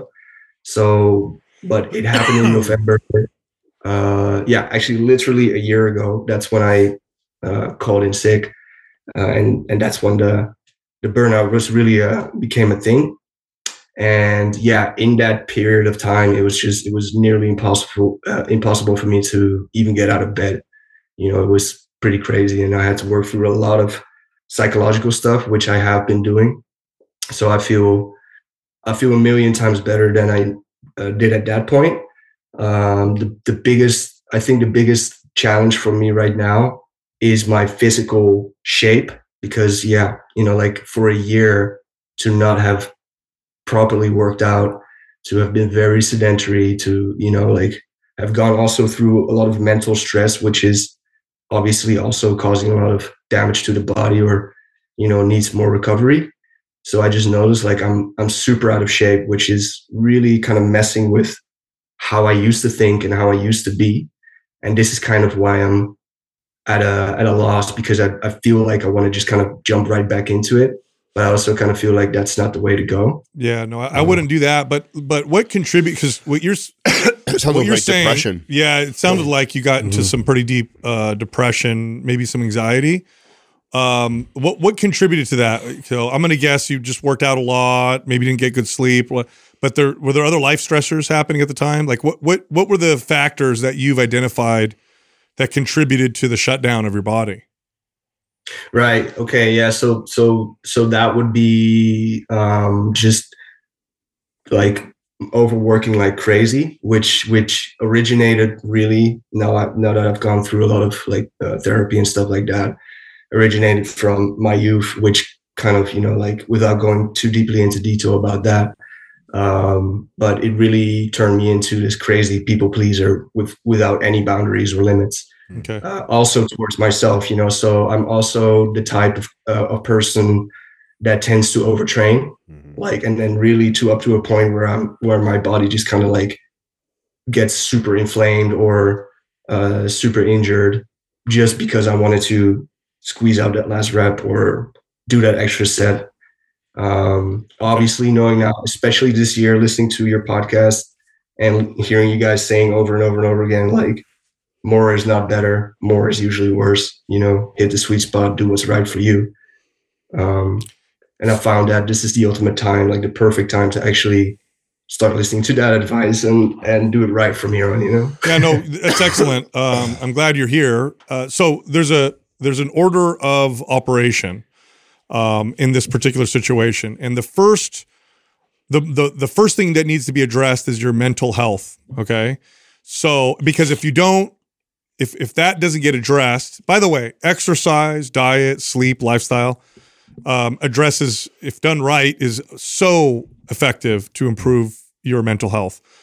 Um, if you don't address that, then going after muscle gain and fat loss and performance, uh, it's not going to work. You just you're either going to burn out again, or you're just going to be stuck in the same place and, and find yourself very frustrated. Now, here's the the the silver lining: addressing the mental health aspect with exercise, diet, sleep, and lifestyle will also simultaneously build some muscle and burn some body fat and improve your health and fitness.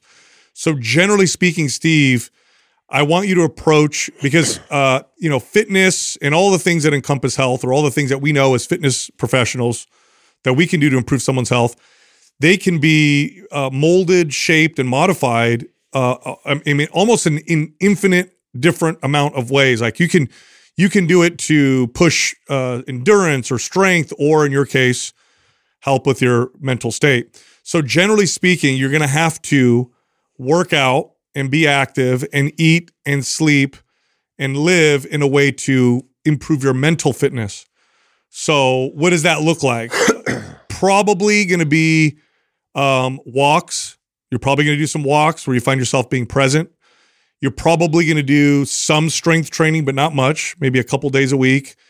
In the gym, when you're doing the strength training, the idea is you, you, you mentioned that you got disassociative. Okay. So, what I would do with the strength, because strength training can be an incredibly valuable tool to put yourself in your body. It could also be a way to get out of your body, right? So, you can go to the gym and beat the crap out of yourself and not identify and really disassociate even more, right? So what I would want you to do is go to the gym one or two days a week. Now, this is how you're going to start and just feel the full range of motion. feel the movement, feel the body, feel good. Your goal isn't to push. Uh, the initial goal is not to push performance. Remember, though, the performance and all the other stuff is going to follow along if you do this the right way. So when you go to the gym, it's literally okay. I'm going to do four or five exercises. I'm going to focus on connecting through the movement. So as I'm doing the squat, for example, I want to feel the bar. I want to breathe through the movement. I want to feel my body feel good, go through a nice, nice range of motion. The intensity is moderate at most, and that's it. And you're going to pick movements that allow you to feel most of your body. So squatting, deadlifting, overhead pressing, rowing, bench pressing, and then, you know, priming, stretching, uh, where you're where you're really in your body, really trying to feel your body. That's how I would start. As far as diet is concerned, uh, I would the, the top of the priority is going to be easily digestible foods. Okay, because when you're talking about the gut brain axis, what we want to do is minimize inflammation.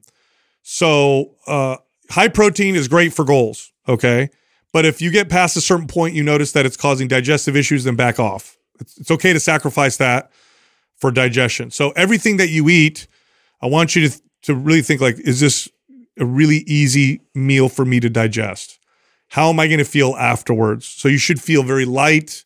It should put very little stress on your body. So this may look like, you know, gluten free um, grains, uh, proteins that are easily digestible for you. So for some people that's beef, other people it's fish, other people it's chicken. Um, well cooked, very well cooked, boiled vegetables to the point where it's like almost like a soup, very easy to digest. And then just don't worry about the strength, the fat, the muscle. That will follow, but don't pay attention to it. I know that sounds funny, but don't pay attention to it. Pay attention on improving your mental health. And then the walks, like when you're walking, pick walks where you enjoy the scenery. You know, maybe it's a neighborhood you really like, or it's a place where you can look at, you know, greenery or something, something that you feel like you can enjoy and on those walks, allow yourself to be present.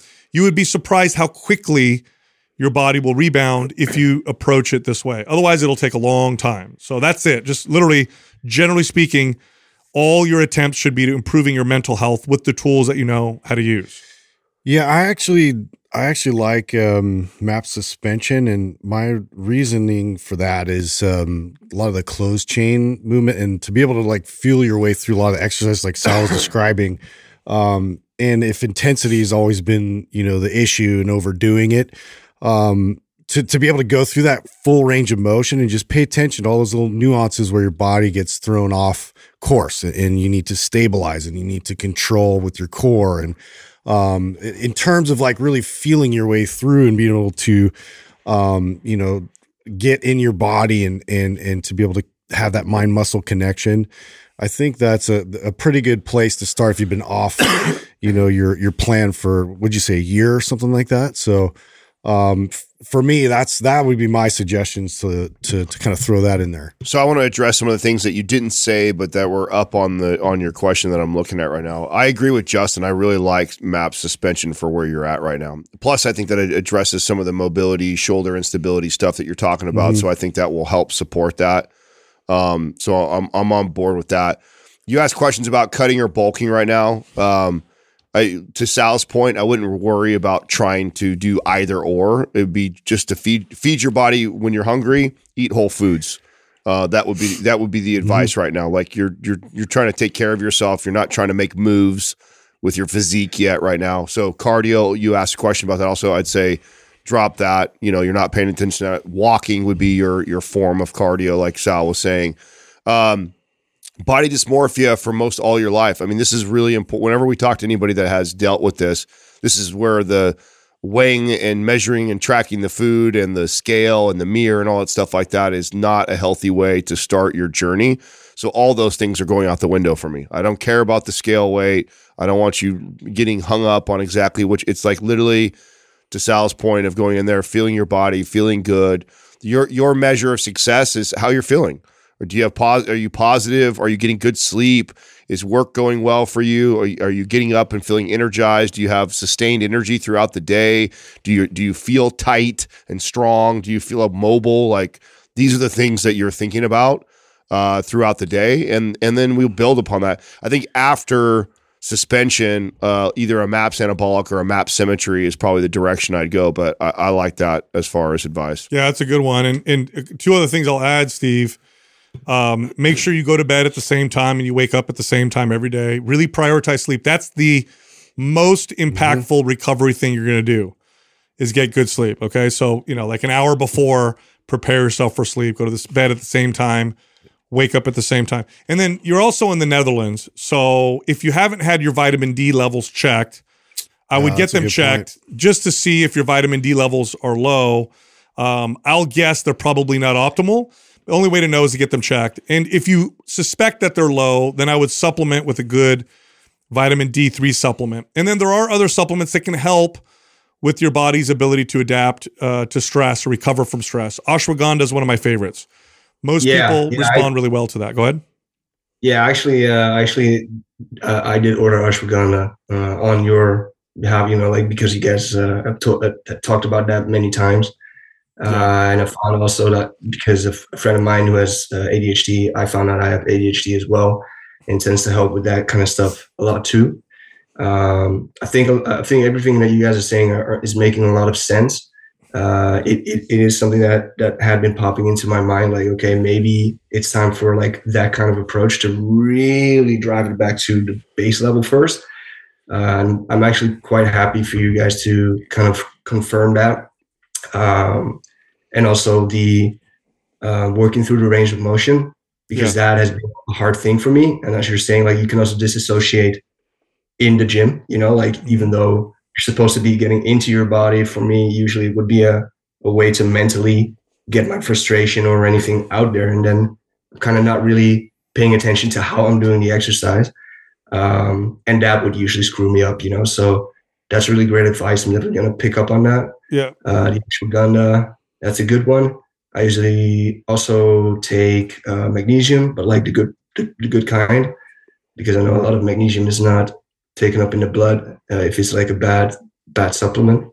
Yeah. Um, and and so look into the vitamin D, Steve. Make sure because I, you know, yeah, being in the Netherlands yeah. and you you look like you have more of an olive complexion uh, you might you, you, might be deficient, you, you know, in in mm-hmm. D or low, and that'll really it's make things, common out there. Yeah, that'll make things uh, really hard. You know, the last thing I'm going to add is, you know, Adam said, don't track, don't weigh, don't try and focus on muscle gain and fat loss. It's okay. You, this is where the, the the trust is going to have to come into play.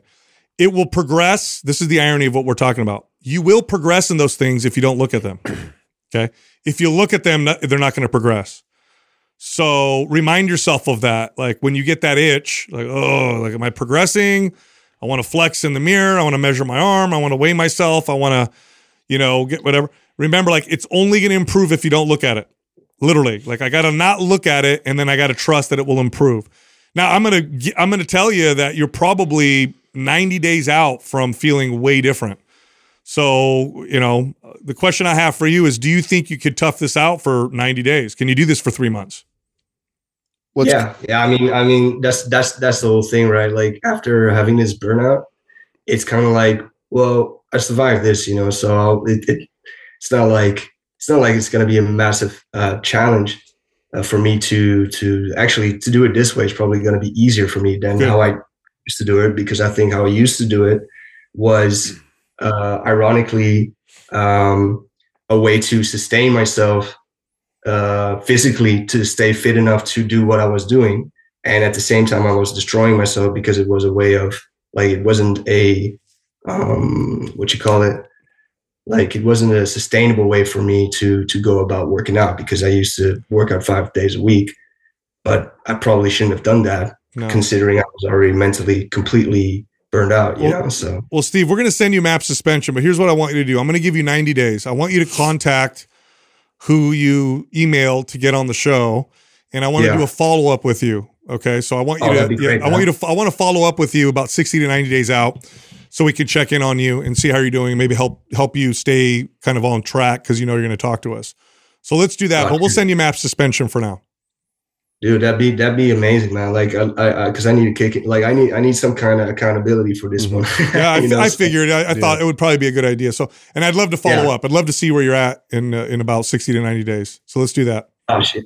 damn, that, that'd be awesome, guys. Thank you so much. You got All it, right, man. Steve. All right, Thank Steve. you. Take care, man. Yeah. All right. You guys take care. You guys have fun. And um, yeah, man, keep doing what you do because you guys are saving lives, man. Ah, thank, Thank you. you. Appreciate it. All right. Cheers. You know what this reminds me of? Uh, as I was talking to him, do you remember in uh, Super Mario Brothers where they're, you're in the haunted house and there's Yeah. those ghosts Uh huh. and they only come after you when you don't When look you at them? don't look at them, yeah. if you look at them, they freeze. Uh-huh. Literally, What reminded you of that? uh, of, of what I, what we were talking about, like don't focus on the scale, don't focus on the Uh, uh, uh. because I've been there. And when you start to focus on it, then it stops happening. You literally have to not look at it. You have to like not look at it, focus on health, focus on health, focus on health. And then, you know, a year later, you look and you go, oh crap, like all that happened.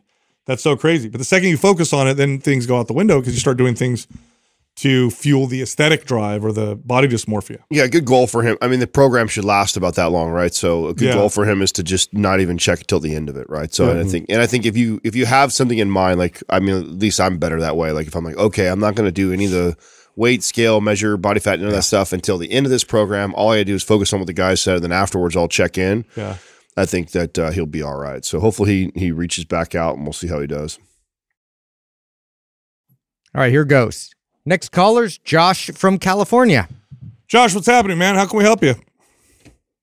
Hey guys, how are you? Good, Good. How you man. doing? Uh, I'm hanging in there. Um, my my question was, uh, you know, I'm uh, I'm getting a little bit older, almost 50, and uh, I can, you know, I can get my weight to fluctuate, you know, kind of how I want. I can go up 10, 15 pounds here and there, but I'm always stuck with this, you know, little tummy that kind of never goes anywhere. Uh, you know, I'm I'm in a deficit. I feel like I'm kind of doing all the stuff that I'm supposed to be doing. You know, just kind of found you guys and uh, you know had been listening very intently to all your good advice. So figured I'd call the pros. Yeah, no, good. Uh, so first of all, you look phenomenal. Yeah. Uh, so you, you, you said you're almost 50. You look like you're pretty lean now. Do you know what your body fat percentage is at? Uh, I've done a couple of the like uh, scans at the gym and stuff like that, and you know they'll say you know I've had it as low as nine, but uh, you know as high as 12, 13. I think I'm probably in the you know 14, 15 percent range. Okay.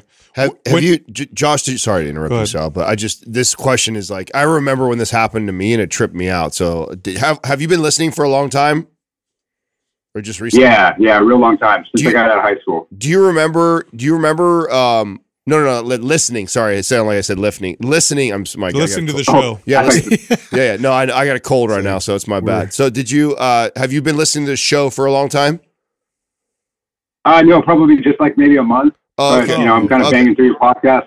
Okay, okay. So I so I've this I remember when this happened to me when I was getting ready to compete and it would trip me out because I was like really lean and I still had like this this pooch and this this belly fat that like everywhere else on my body looked lean. And really what what I attribute that to is just I I'd never gone leaner than that like kind of 9% was like the lowest I'd ever been in my life. I'd never done like 6 or 5 or something like crazy shredded. Oh yeah, And I found that even when I got all the way down, I still had this tiny bit left over. And then I and then I bulked up, then I came back down, and it took like three times of doing a good clean bulk and then cutting a little bit lower, then getting clean clean bulk, then cutting a little lower until finally I hit a body fat percentage I'd never seen before. And that was the last place that it went. And it's still the first place to come back. So like right now I wouldn't I'm not in the single digit body fat percentage so that I carry body fat right there. So it just took me pushing to a, a, a level low enough to finally get rid of that area. And everybody has this. It's just a different area. It's for everybody. Like it's like an area where you tend to get the body fat first and or if you carry any body fat that's kind of where it, it it hangs out and until you get to a, a level of leanness that you've never seen before it'll probably kind of always stay there until you go even lower and so if you do a good job of getting leaner than you've ever been and then when you come out of that diet to get you that lean and put on good good lean mass and you don't go binge afterwards you can get rid of that and hang hang tight with that. Like after I competed, uh, that was gone for a really long time. Now again, I've gone up in body fat percentage, so of course it's back. But I know what I have to do to get rid of it is I have to take my body to a leanness that it's it just doesn't see. What where when you were at nine percent, what did it look like in that area? Was it gone, or did you feel like you still had some? Oh no, it, it, it looked identical. Like it Yeah. just it, it never seems to uh, Yeah. never seems to budge whatsoever. And uh, yeah. Okay, Josh, what Adam's saying. So look, the, the first place you gain, it's the last place you lose it. Um, everybody has that spot. So you're gonna have to try to get below nine percent. And it's probably you probably were ripped everywhere else except for there. So probably another percent or two from there, then you'll see that body fat come off. But I'm gonna help you out a little bit as well with maybe optimizing your hormones a bit. Now this is we're starting to split hairs here, okay? But but we are already splitting hairs with this question because you've got down as leading nine. Yeah, you already look phenomenal. yeah, so I mo- most yeah, most men will not get to nine percent body fat. It's really hard. It's a hard thing to do. Okay, so I'm going to give you two pieces of advice that I think will help. One is aesthetic, and the other one is literally to address the body fat, the stubborn body fat you see. So let's start with the aesthetic first. When I, uh, for years, would get down to a low, you know, single digit body fat percentage, I didn't have a six pack.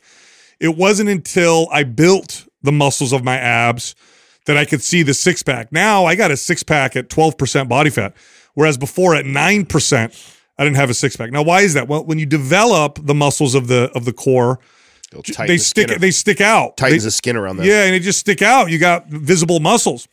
So um, most people, when they train their core, don't train their core in a way that it builds the muscles because we tend to believe the core for some reason is different than the biceps or the back, and so we do super high reps and low respiratory. So what I want you to do is pick um, high tension core exercises. Just give them no BS. I am. Okay. So I'm going to give you a a program that's specifically designed to build the muscles of the core.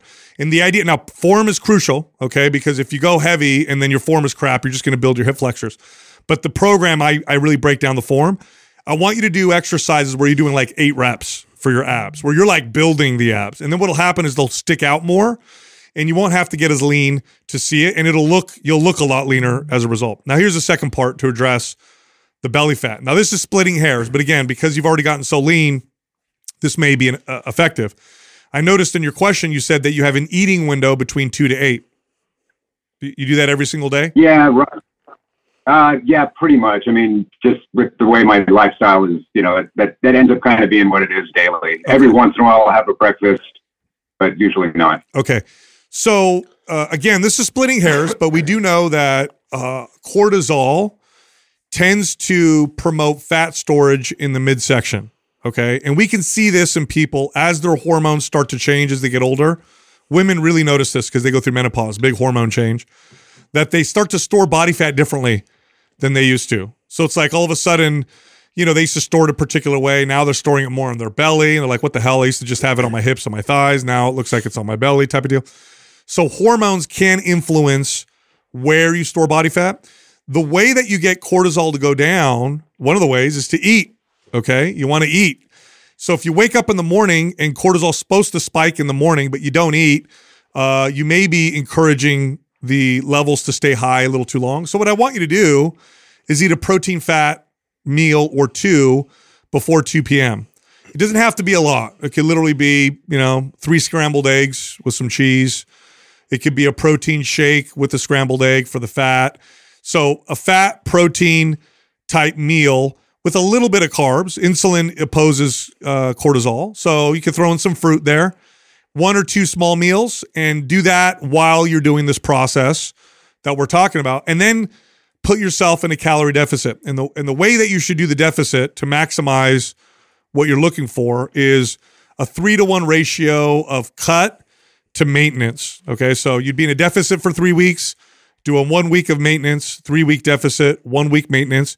It's a slow process, but this is going to ensure that you don't lose tons of muscle. And Can of I- course, strength train the whole time. Can I can I counter just a little bit of that? Yeah. just a tiny bit. Like I everything he's saying, I'm I'm on board with. I actually would like for you to run the no BS six pack program we're going to send you in a in a bulk for a little bit to help you First. Build, yeah, first. Yeah, good idea. To build the abs and then then follow that advice. Like so maybe like a four week. yeah, four weeks, four week cycle following the maps, the the no BS six pack abs we're going to send over to you. Get try and build your abs like you never have before. Like you're trying to get them strong. Yeah, follow that program to a T to build your abs in a slight calorie surplus. So you're trying to gain at this point, but not a lot. You're just trying to stay high, well fed, or a little bit above, right? So don't worry, but we're not worrying about body fat percentage, not worrying about weight right now. Yeah, I love this. Then transition to exactly what he said and go in a cut and then take yourself to a leanness you've never seen. I guarantee if you go 1 to 2% lower than you've ever been before,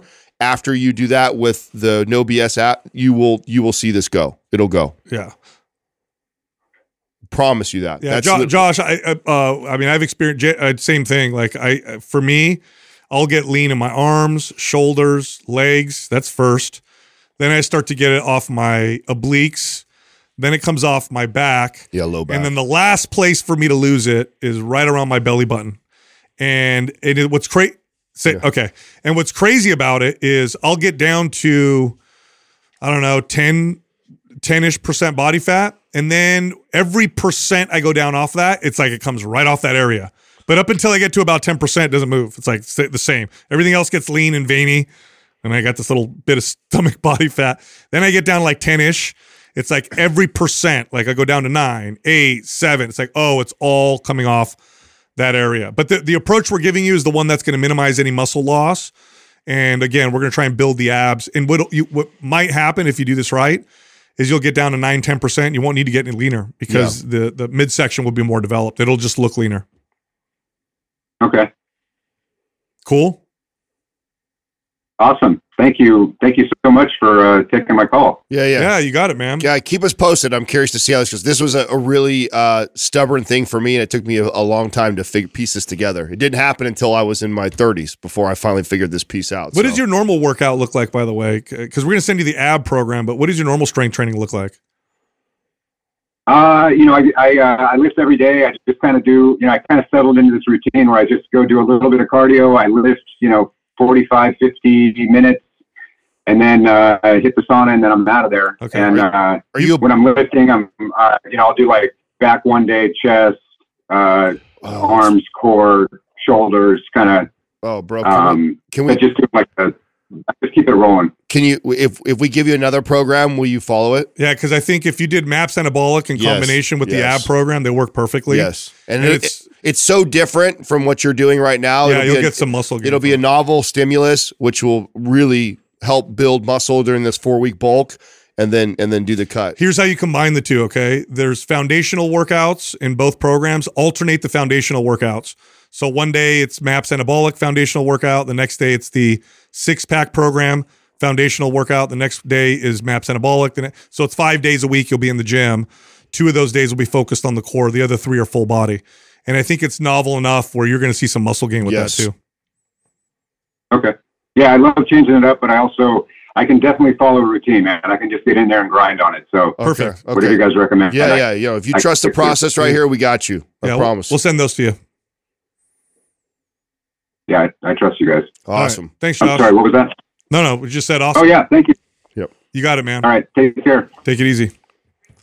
So, I, f- first of all, I want to, I love the fact that we get to do that every once in a while because that's such a unique question. Yeah, because he's And- figured out. It looks like he's figured out a lot of the other stuff. Oh yeah, and, and that's the part I wanted to make clear to the audience, right? Because sometimes uh, we don't talk about stuff like this, um, and there's a reason why. Because I think ninety percent of the people don't need advice in this direction, Right. right? They think they want this advice because they. but they haven't figured out the big. rock that's right, and and so he's kind of an exception to the rule, right? The guy looks incredible. I mean, and if he was my client, I'd also be reminding him that, right? As we're training all the time, like, hey, bro, you know you look really good, right? You're 50 years old and you look fucking phenomenal, right? So, but you know, hey, you got a lot of things dialed in, and, and you're curious about uh, that, and I I've experienced that personally, so I know it's like Same. to feel feel like, hey, man, I'm so lean, but this little area Same just won't go. It's always the inner thighs. Last to go. It is for you. Yeah. Yeah. I Everybody- really hate it. Where do you store most of your your your You know, you're like, I mean, you're obviously built like a Everywhere. tank. Is it really just evenly Yeah, it's dispersed? just, it's just all over. It, it actually, it, you know, you actually do. Uh, you you know, that's part of why I think you look good fuller. Like I like if if you and I increased our body fat percentage the exact same amount, you look way better. than Adam I- would just get a belly. I would, I just, I, and I lose my arm, like my arms and legs go, and then I get a belly. It's like Just the, like a- a- bleh. blob of clay that just like just- you you, you add five percent to your body and it looks evenly distributed. bro, I will literally. You're that, you know what? You're like the chick that all the chicks hate. You know what I'm saying? Yeah, goes right to your tits and boobs. ass. Ever- all your body fat goes to your tits and ass, bro. That's just, I got plenty of junk. junk in my dude. trunk. It annoyed. Listen, when I would mess with this, literally, this is how I, my extremities get cross striations before I would get a six pack. Like cross striations in my quads. I get striations in my glutes, but I got a pooch. in my Thi- no, this tripped me out because uh, I had never really been below like 9 10% Yeah. body fat. And, you know, so even, and, and I remember as a kid, like, so as a kid, like my abs was my thing, right? Because I didn't have arms, I didn't have legs. Might as well So- have abs. Yes, I'd be, like, you know, show show your abs off all the time. And then I got older, put on a little bit of body fat, and then when I got lean, like that, it just stayed right there. And I was like, what the fuck? And I was shredded, like just like you said, striation in my legs and arms. and Yeah, was same here. and then I had this little this little pooch thing, and it didn't go mm-hmm. until I hit body fat percentage I'd never seen Yeah. before. And then you know what's weird about this? This is all observational. Zero science to support this. Once you get rid of it, it's easier to do it It is. afterwards. Oh, it's yeah. almost like it probably has to do with white brown white fat, brown fat. Maybe it moves into something easier. But Hmm. once I got rid of it, it was easier to get rid of each time. Well, I I agree too, and also what happens is you get that shredded, so you finally you force the body to go find any last bit of body fat you have anywhere because you get to so low a body fat percentage. Then, if as long as you stay on your routine and training, when you add back the calories, it gets partitioned to building muscle. It's It doesn't- weird, yeah. It doesn't go there, and so if you can if you can get rid of it and then stay consistent with your training Yep. and not overindulge on the diet, you you should be able to maintain it off. Yeah. Our next caller is Lucan from California. Lucan, what's happening? How can we help you? Hey guys, how's it going? Good, Good. buddy. Awesome. So uh, I have this written out. I'll just get into it. Uh, first, wanted to say thank you. Um, my friend introduced me to Mind Pump about two years ago, and I haven't looked back. I made progress physically, mentally, and basically all aspects of my life. I don't have the exact words to describe the positive influence you have on young men like myself, but a thank you to the four of you and the entire Mind Pump team is well deserved at the very least. Thank you. Yeah. Sweet. Awesome, man. Um, so now for the selfish part, uh, in the email thread, it said not to change the question. However, some time has passed. I believe that the context that I have to add uh, will aid in your analysis and recommendation. Uh, so I'm on the last week of MAPS Anabolic. Uh, the program has been amazing. I switched my eating habits to, uh, you know, incorporate the whole meals, uh, minimally processed, and I've really seen a lot of strength gains and aesthetic developments, especially in the shoulders, uh, lower body, and arms. Uh, my girlfriend sort of wants credit for the lower body stuff, but I'm going to attribute it to you guys. Yeah, don't, Um, don't tell her though. We'll we'll, we'll make sure she thinks it's her. Trust me on this. My question is two pronged, and the second one will be based off of like the first answer. But I really just wanted to look at what I should program next. I have my eyes on advanced, but I also think an explanation of my goals may influence your recommendation. Um, right now, I'm strength training, so I can strength train for the future and the rest of my life. Um, I would love to be doing pull ups and hitting the gym well into old age. So, given the fact that I'm 23, how do I program my workouts now uh, with that in mind? Oh, good. Yeah. Great question. All right, I'm looking at your question. You mind if I go through some of the stuff you said in there? Yeah, totally. Yeah. Yeah, I mean, you, you, you I mean, you got a lot of stuff dialed in. You're eating mostly whole natural foods. Uh, you looks like you're hitting your protein intake. You're walking after meals. Um, your sleep. Here's here's where people your age always screw up. But it says here you're going to bed at ten and waking up at six, so you're prioritizing your sleep. Yeah, that's good. Uh, you got great results with MAPS Anabolic. The You're way also- you he's also playing in a men's league, so you're taking care of like your athleticism too. So you're doing a lot of because I would have actually moved you into like performance, but if Uh-huh. you're doing stuff like Yeah, that if to you're already complement, moving, yeah, multiple planes. And you're you're you're um you know the way you work out now is the way you're always going to work out. Now that doesn't mean the workout's going to look the same. It means the considerations are going to be the same. Is this appropriate? Is this uh, going to work for my body? Knowing the context of my life, my recovery, and all that stuff. At your age, everything you're doing, you look very healthy. You look like you're you're you don't look overtrained. You got great results with MAPS Anabolic. I think anabolic advance will be fine. Yeah. Uh, you just got to be really good with your protein and your sleep because anabolic advance is gonna is definitely another level of intensity. You may need to. I don't. I don't think. I- I'm not saying you will, but you may need to pay attention to outside activity while you're doing MAPS anabolic advanced. Because if you find doing the men's league i with anabolic advance is too much, then one is going to have to give. Otherwise, you're just going to be throwing too much at your body. But I think there's you'll be totally fine with anabolic advanced. And are you going to try and bulk? You still trying? Are you trying trying to gain muscle still? Yeah, so I I got to like 200 pounds. Um, I'm kind of I used to fluctuate between 190 and 200, and now it's like 200 205. So I Wow. think you know I'm in a prime to really just like Yeah. either take Get down the scaffolding or just keep you know maintaining where I'm at. I would Um, I would go in a, I would go in a little bit of a bulk. Be consistent though. Don't go crazy because sometimes Yeah. what people will do is they see the strength gains, the weight gain, and they start to do this kind of dirty bulk. Uh, Mm-hmm. Which you'll gain muscle on a dirty bulk, but you're also going to gain a lot of body fat, and it'll make it hard for you to to bring it down. So I would be consistent with a nice, clean bulk, maps anabolic, and the gains that you got in anabolic, you're going to see now amplify. It's, so long as your recovery is going to know that anabolic advance is going to make your muscle gains really take off. I want to Awesome. I want to address the uh, I want to be able to train till you know old age and be able to do all this stuff. The thing, and you're you're perfect right now. Like everything you're doing, I think is a great great balance. The thing that the most common thing that changes as as we start to get older uh, is the athletic pursuits that you're doing right now. And Yeah, so that's that's where we'll that's where real consideration will need to go into your programming. Right now, if you you train kind of like a bodybuilder in the gym and you outside you play sports, you're getting this nice, well balanced, you know, not only physique aesthetically but also functionally because you're moving in all these different planes. Uh, you're also training a little bit of endurance and cardio in there, and so you got this beautiful balance. When that starts to shift and change, is when you have to then become cognizant of it and go, okay, how do I need to make uh, implement some of that stuff into my training routine now because I'm not doing that outside activity. So long as you maintain this, uh, you're going to be okay. You're, I mean, you're gonna, you're gonna, I mean, uh, do it as long as you you possibly can or until you stop. But just be mindful of that. Of because this was me in my 20s, like all the way until I was almost 30. In fact, it was not Yeah. till uh, 29 when I stopped playing in intramural leagues for basketball. But I'll tell you what made what happened was I had four seasons in a row of major injuries, and the reason why was because I kept pushing the weights to get big and bulkier because I liked the look, but I still love playing basketball. It was too much. It was too much. I got to a point where you know 230 pound me couldn't move on the court the the way, and I just wasn't doing the work necessary to be the basketball player that I wanted to be, and my body kept injuring me and telling me that. Yet I was still ignorant and kept ignoring it. So just be mindful of those things. If you if you keep pushing the weight, at some point it will start to probably conflict with whatever sport you're doing.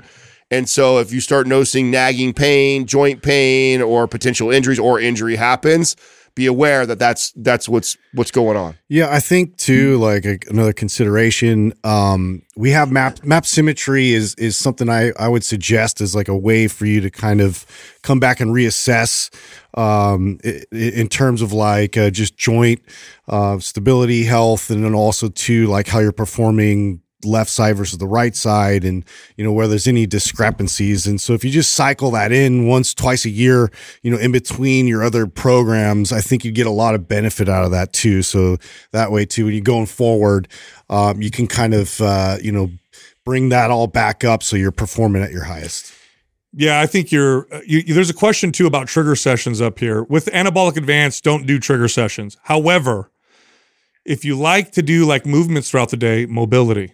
Yeah. You you'll never go wrong with mobility. You know, here's the difference between you now and when you get older. Let's say you focus on MAPS anabolic advance for three months. You stop doing outside sports. You're like, I just want to get muscle right now. Totally fine. You'll lose some athletic ability. It'll bounce back real fast though after anabolic advance. If you go and play, and after a week or two, it'll come right back. As you get older, that hap- that's a lot harder to do because your body literally. There's an old saying: if you don't use it, you lose it. Okay, that is one of the best fitness sayings that that exists because literally your body will get rid of abilities that aren't practiced.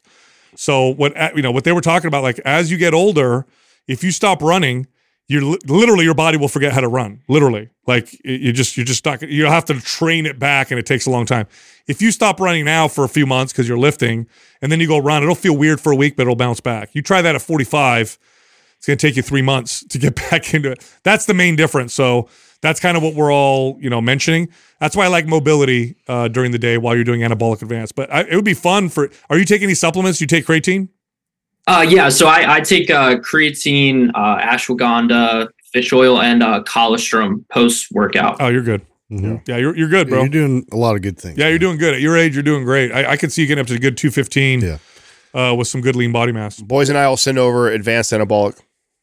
Awesome, awesome. That would be great. And and real quick, just with those those trigger sessions. So I want to make sure I'm not overdoing it on the off days. So stay away from the trigger sessions. But is it like okay? I mean, mobility. Focus on the mobility. Um, focus on like the walking and like the the cardio. Is it okay to like you know get hot, like get in the sauna? Yeah, oh, do the yeah. full Oh, plunge yeah. on those days. Oh, yeah, absolutely. Yeah, that's all good. Yeah, sauna's great. You know, I tell you what, if you don't have like a little mobility routine, um, look up look up the Prime Pro webinar I did, and that's like a good like general. Just follow covers the that. What's the basis, link? Is it Maps Prime Pro?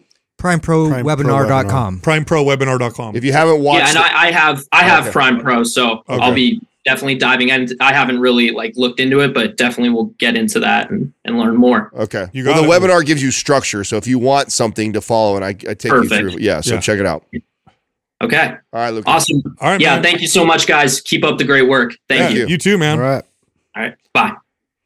Love to get my hands on that kid and his Good, client. good Right? kid, good Yeah. kid. Wouldn't that huh? be fun? Oh, good Oh kid. yeah. He's doing all this stuff now. I, I I could put ten pounds of lean body mass on him if I could train him and watch him. This is why I wish. I, this is why I wish it would something super like, athlete, something like this yeah. existed when we were that age, Yeah. dude. I was so off on so many oh, things. Oh, I oh my god, dude! I He's so far ahead. How much Dude, he's getting sleep, eating whole foods. Like, I Yeah. mean, it's already those are Yeah. huge. but things. would you have Good listened? kid. Maybe if they were like the top podcast, I would have listened. yeah, no, totally. Yeah. No, Although no. I had, I told you guys a story. I, I had a would- jacked fucking bodybuilder tell me what to do. And I thought he was bullshitting me. Yeah. He literally was like three days a week, lift full body, eat a lot of You uh, know what's- protein, whole natural. I'm like, okay, buddy, Yeah. you don't want to tell me the secret. That's fine. You know, it's funny because like my my girlfriend at the time, her dad, who was like this total hippie guy, was like really trying to get me on Whole Foods and all this stuff. I was like, no, you know, I was still eating You're Carl's. Jr. and you know, I was like, ah, this hippie doesn't know what he's talking yeah, about. that's a good. I don't know. I wish maybe- I would have listened. I, I don't. I don't think um, me going back in time could tell me what to do, but I think me, if I had found this podcast, That's that would have done. That would have been right, the authority. Right. That's how it would have worked. It would have been like, oh, I like these guys. Oh, he's like, you know what I'm saying? Yeah, and yeah, then yeah. and then okay, I'm. So, and then it probably I'd have to hear it Yep. a few times, and Yeah. then I would, but definitely not like just me coming back and saying you got to do this. But yeah, fuck off, guy. Our next caller's Jennifer from New Jersey. Hi, Jennifer. How can we help you? Hi, guys. So I have been after pull ups and chin ups for years. I have a strong back. I have no problem activating my lats on a lat pull down, row machine during an active hang on negatives or isometrics. When I try to perform a pull up or chin up from a hanging position, I have so much trouble activating my lats. It's almost like my brain doesn't know how to pull my elbows down and back to get myself pulled up. And I'm not sure if this is because I have hypermobility in my shoulder joints, but I do a lot of different variations to become stronger in all positions negatives, holds, assisted pull ups, and chin ups. More recently, I've been doing chin ups to where I lower myself as low as I can go. It's not a fully locked out position. I feel like I'm cheating the reps, um, but low enough so that I can still pull myself back up. I know I'm strong. I have a 315 pounds back squat. I can bench Good Lord. 130 pounds. And I get so frustrated that I cannot pull myself up from a strict position. Um, so I would love any recommendations you guys have to be able to go from a dead hang um, to a chin up or pull up.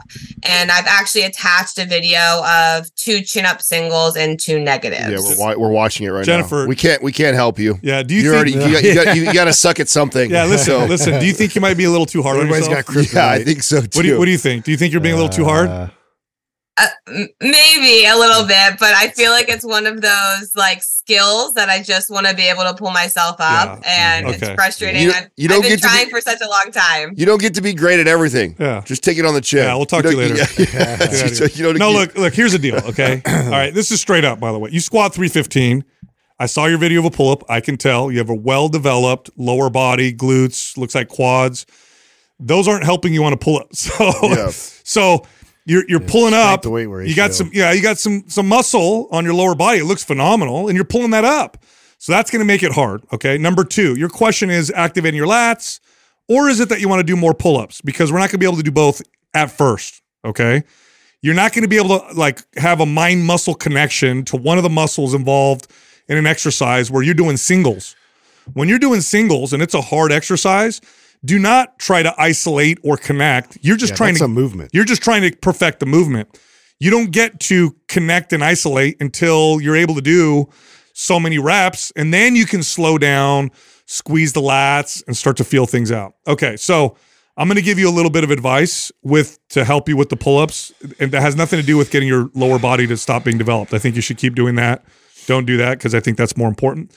But with your pull-ups, I don't mind you. I would in fact encourage you to jump into the pull-up and to do a few more reps. So instead of starting from the dead hang, jump and do a pull up and do sets of like three or four reps. Then, as you slowly get stronger, do less of a jump and progressively overload yourself until you get to the dead hang and you can do more. The last thing I'm going to add is uh, frequency. Um, instead of training pull ups on back day only, uh, I want you to reduce the volume of back day. So maybe cut the volume down by half on back day. And then every day, two or three times a day, I want you to practice two or three pull ups twice or three times a day. So get a pull up bar in your house, walk up to the pull up bar, jump up, do a couple pull ups, and then leave it alone. Nothing crazy, nothing hard, but just practice that like twice a day on a daily basis. But you have to cut down the volume of your back workout to make up the difference. And then you should see yourself get stronger with pull ups in, a- in a pretty good good amount of time. I also have a little bit different. So, um, have you ever done any scapular pull ups? Do you know what that is?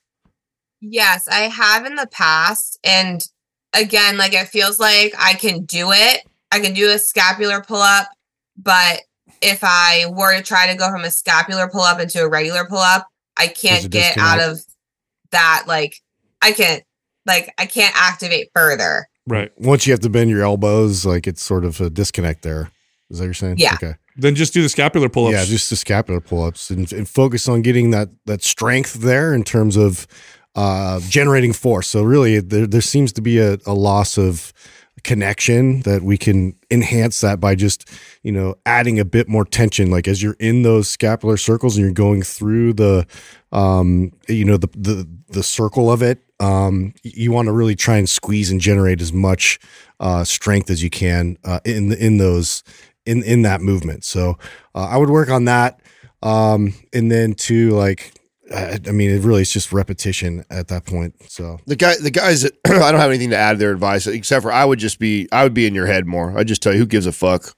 That's what I would say. I'm like, you're, you're literally the, the squatting and deadlifting that you're doing. Like that, that amount of muscle in your legs is making it incredibly difficult to, to pull your body. and, and it's It not just- like you're out of balance. You have a very No. well balanced physique. That's why I would say I don't give a fuck. I would literally, if you're Yeah. my client, I'd be like, I don't even care that you can't do the, you know, five pull-ups. Who cares? You know what I'm saying? What you're do, what you're accomplishing uh, outside of the pull-ups is so incredible that that it just you, there's give and take in this game. Like you're not always going to be awesome at all the different movements that are out there, and a lot of times, if you get really, really like you're when you talk about your squat, what you can do squatting is like in the one percentile. You're so that and that works against somebody being good at pull-ups. If you're uh, if you are okay, in fact, think of the the one percent of squ- men squatters. They're not good and pull-up They're not good at pull-ups. Why? Because they have incredible m- legs. Their legs are massive. Their glutes are ma- and then they're strong down there because they they're so good at that. And so you're just not going to be great at pull-ups. And I wouldn't care so much about pull-ups that I'd want you to go lose 10 pounds of muscle in your legs. They look phenomenal. So I would just be telling you, know, like, who your- cares? That's what I'd be At- telling you. At this point, if you're really, really like, you're like, oh, this is a fitness goal. I've always wanted to do this. I hear you guys, but I think it's cool. I want to go after it. you're going to at this point have to modify your all your training towards the chin up. Right. Mm-hmm. So this is not like, uh, hey, can I keep doing what I'm doing and then Yeah. add stuff? You'd have to sacrifice other things. You're just gonna have to, yeah, you're gonna have to take volume off other areas. And I wouldn't want you to and, do and, that. And, and, and, and look, if you were my client and you said, hey, what do you think? I'd say, who cares? yeah. But if this is, look, I get this. You might have this goal and be like, I just want to do this. Just, I don't care. I, I hear what you're saying. I just want to do this. Then what you do is you reduce volume in other areas. You don't focus on building in other areas. You literally cut the volume, cut the sets, practice pull ups on a daily basis, and try to get stronger at the pull ups. Give That's yourself eight to 12 weeks of that, and you'll get stronger at it. Yeah. You'll definitely get stronger at it if that's if it's that important to you. How's how's to your stability in your overhead position? I'm? Um, pretty good. Um, I think I do have a little bit more of like hypermobility. I'm stable. Like I can do a, a overhead squat Oh wow. position wise totally fine. Wow, okay. Um, but it almost like if I'm like hanging, I kind of like pop like right back here Mhm. and I like like almost like lock out. What's the hardest part? Is it the depression of the shoulder blade, or like where do you feel like there might be a little bit of instability? Um, I would say like if I as soon as I go to try to bend my elbow. Oh, okay. Like I can Okay. do I can do a chin up if I'm like 90% locked out. hmm Uh, kind of like what Sal was saying, I have been kind of jumping into it and just l- allowing myself to get as far down as I can. But if I'm 100% locked out, I'm not getting back up unless I have to like unless I jerk myself out of the hang position. Okay. Yeah, you're. I mean, I literally. was just curious about that, whether to recommend overhead um, uh, Carries. with that as well. Yeah, you're Jennifer. You, if you tailored your all your programming towards getting better at the pull up, so cut the volume on your back workout, cut the volume on your shoulders, your chest, your lower body, practice pull ups on a daily basis. Um, you're going to get better at the pull ups. Yeah. Uh, you that- could totally get better at the Yeah. pull-ups, but I mean, at, at, at what to sacrifice this amazing thing that you've built? Like, I would. That's where I would be. I would be getting onto you all day. yeah, I'd be like, I, but I mean, I'm look, like, if you, if like, if we were in a pull-up competition, I'd go win it with you. I'd say, this is what we're gonna do. We're gonna re- completely cut out legs for the next two months, Totally. and we're gonna practice pull-ups, reduce the volume on your, and we're gonna get. I'll get you fucking 15 pull-ups. Mm-hmm. But I like, but then I'm gonna lose all that great work. You, nah, I wouldn't let you. Yeah. I mean, it would just. I would just say, forget but this. Uh, but I get it. Look, I get it. I've done this with goals where I've sacrificed. Like it, it's not. I get obsessed with some things like this. So I get just to it. There's a prove yourself quality. you can do it. Yeah, just to prove to yourself. So I mean, there's no wrong answer here. You, you know, but we're giving. You know, we're like if you know if you were our client and you came to us and said, "Hey, should I?" yeah. We'd be like, "Why?" That's that would be my answer. Who cares? But you really want to do it? That's the, the advice I gave you is the way to do it, and you'll get there if you do that. Mm-hmm. If you try to add stuff to your current routine, you're not gonna. It's not gonna happen. You're gonna have to cut uh, volume at other areas for sure. Yeah, I always said for a long time, I was like, my lower body is just too heavy to pull myself up. And I guess there is actual truth to that. Oh yeah, Yeah, you ever seen Justin do a pull up? absolutely. It's- it's- it's- I hate pull-ups, dude. well, a and, and you have to like back to my point of you being at one percent. I mean, there's a handful of chicks I've ever trained that can squat. Not even a handful. Three fifteen. Yeah, that's stupid. That's incredible. Yeah, it's really like you're. strong. do you so, do you compete or is this just for fun? It's just for fun. I just love being strong. Yeah. Were you an athlete? You an athlete? Did you compete in any sports, or you just like to lift? I played volleyball. Um, but yeah, I just kind of I just lift. My husband is a um he graduated with an exercise science degree. He trains athletes, so I just have him do all my programming for me. He's doing a good Um, job. There you go. yeah, yeah. Your hus- tell your Yeah. husband we said he's doing a good job. Yeah. How tall are you and what's your I body will. weight, if you don't mind me asking, Jennifer? Yeah, I'm five foot seven and I'm about 155 right now. Yeah, yeah, yeah. You're, you're, you're, you know, girls that do a lot of pull ups are like 5'1, 100 pounds. It's, and it's because they're tiny. And not that you're Yeah. big, you have a well proportioned, lean physique. Yeah. It's just you're using your body weight, you know? So, like, the best, the best pull up people in the world tend to be really just tiny people. Yeah. And because you're lifting your body, I bet you could do a pull down with a tremendous amount of weight To get that in rock comparison to other. Yeah. you know, exactly. So, Have, you- have you ever have you ever considered doing a powerlifting meet? I have, but I just don't know if I can bring myself to push myself to that that extreme. And I feel like my squat and my deadlift like way outdo my bench. So what? So That's a, So tr- it's a three lift. bench. It's a Yeah. three lift total. Yeah. If we send you Maps Power Lift and you follow it, You're I'd already love to strong follow. in the other lifts. I'd love to follow like, up with you. Yeah, I think you could go in right now cold and actually do pretty damn well. Yeah. Uh, have You want you want a program? You want to follow Maps Power Lift and then follow up with us? Yeah, that'd be awesome. All right, Jennifer, we'll send that over. I to would you. love Ah, it. so I, would like love- this plan. Yeah, yeah. this is I like cool. this plan way better. Yeah. I'd like to see. Yeah, I'd like who to cares see about pull ups? Yeah, pull-ups for the birds. Yeah, we'll send that to you, okay? And then if you follow it, follow up with us. I'd love to see where your where where your numbers go. Yes, please. Okay, awesome. Thank you so much, guys. You All got right, it. Jennifer. Thank you. Another case of Bro. uh, I'm not perfect enough, or I don't know. I have to figure. some- I get it. By the way, you know we all No, all I, like this it's- with and you're right. I know, like, uh, I'm, I'm sure I'm going to upset some people because I said what I said, but the the truth is this: like, okay, listen, if you um, if you want to get really good at pull-ups, and I am, we're all this way. We're all this way. yeah, I we'll like- pick something. Yeah, I'm like, oh, I'm gonna get real. Like, okay, when I decided I'm gonna get become mobility guy, like I knew I was going to sacrifice a look and a physique. Doesn't mean you can't have kind of both, but it's like if I'm gonna get really great at that, that became my all focus. Yeah, yeah. I let go of everything else. I'm not gonna worry about that. I'm gonna get so good at that, and I did. And and of course, I wasn't quite as strong, and I wasn't. I didn't look as great as I did on. St- Who cares though? That was my goal, and so I, that and so she has to have the same attitude if she really wants to get good scoring. And I'm like, why?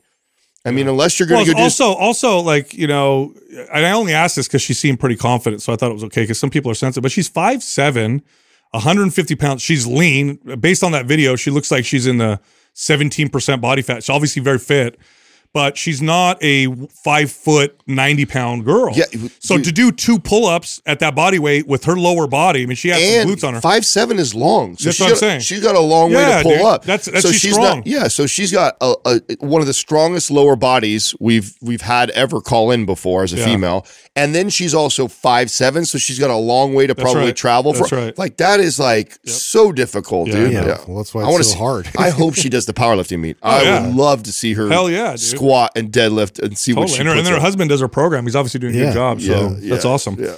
Good deal. Look, if you like the show, head over to mindpumpfree.com and check out all of our free guides.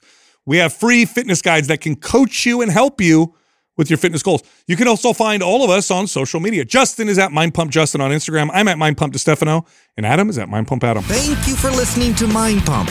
If your goal is to build and shape your body, dramatically improve your health and energy, and maximize your overall performance, check out our discounted RGB Super Bundle at mindpumpmedia.com. The RGB Super Bundle includes MAPS Anabolic, MAPS Performance, and MAPS Aesthetic. Nine months of phased expert exercise programming designed by Sal, Adam, and Justin to systematically transform the way your body looks, feels, and performs. With detailed workout blueprints and over 200 videos, the RGB Super Bundle is like having Sal, Adam, and Justin as your own personal trainers, but at a fraction of the price. The RGB Super Bundle has a full 30 day money back guarantee, and you can get it now plus other valuable free resources at mindpumpmedia.com. If you enjoy this show, please share the love by leaving us a five star rating and review on iTunes and by introducing Mind Pump to your friends and family. We thank you for your support, and until next time, this is Mind Pump.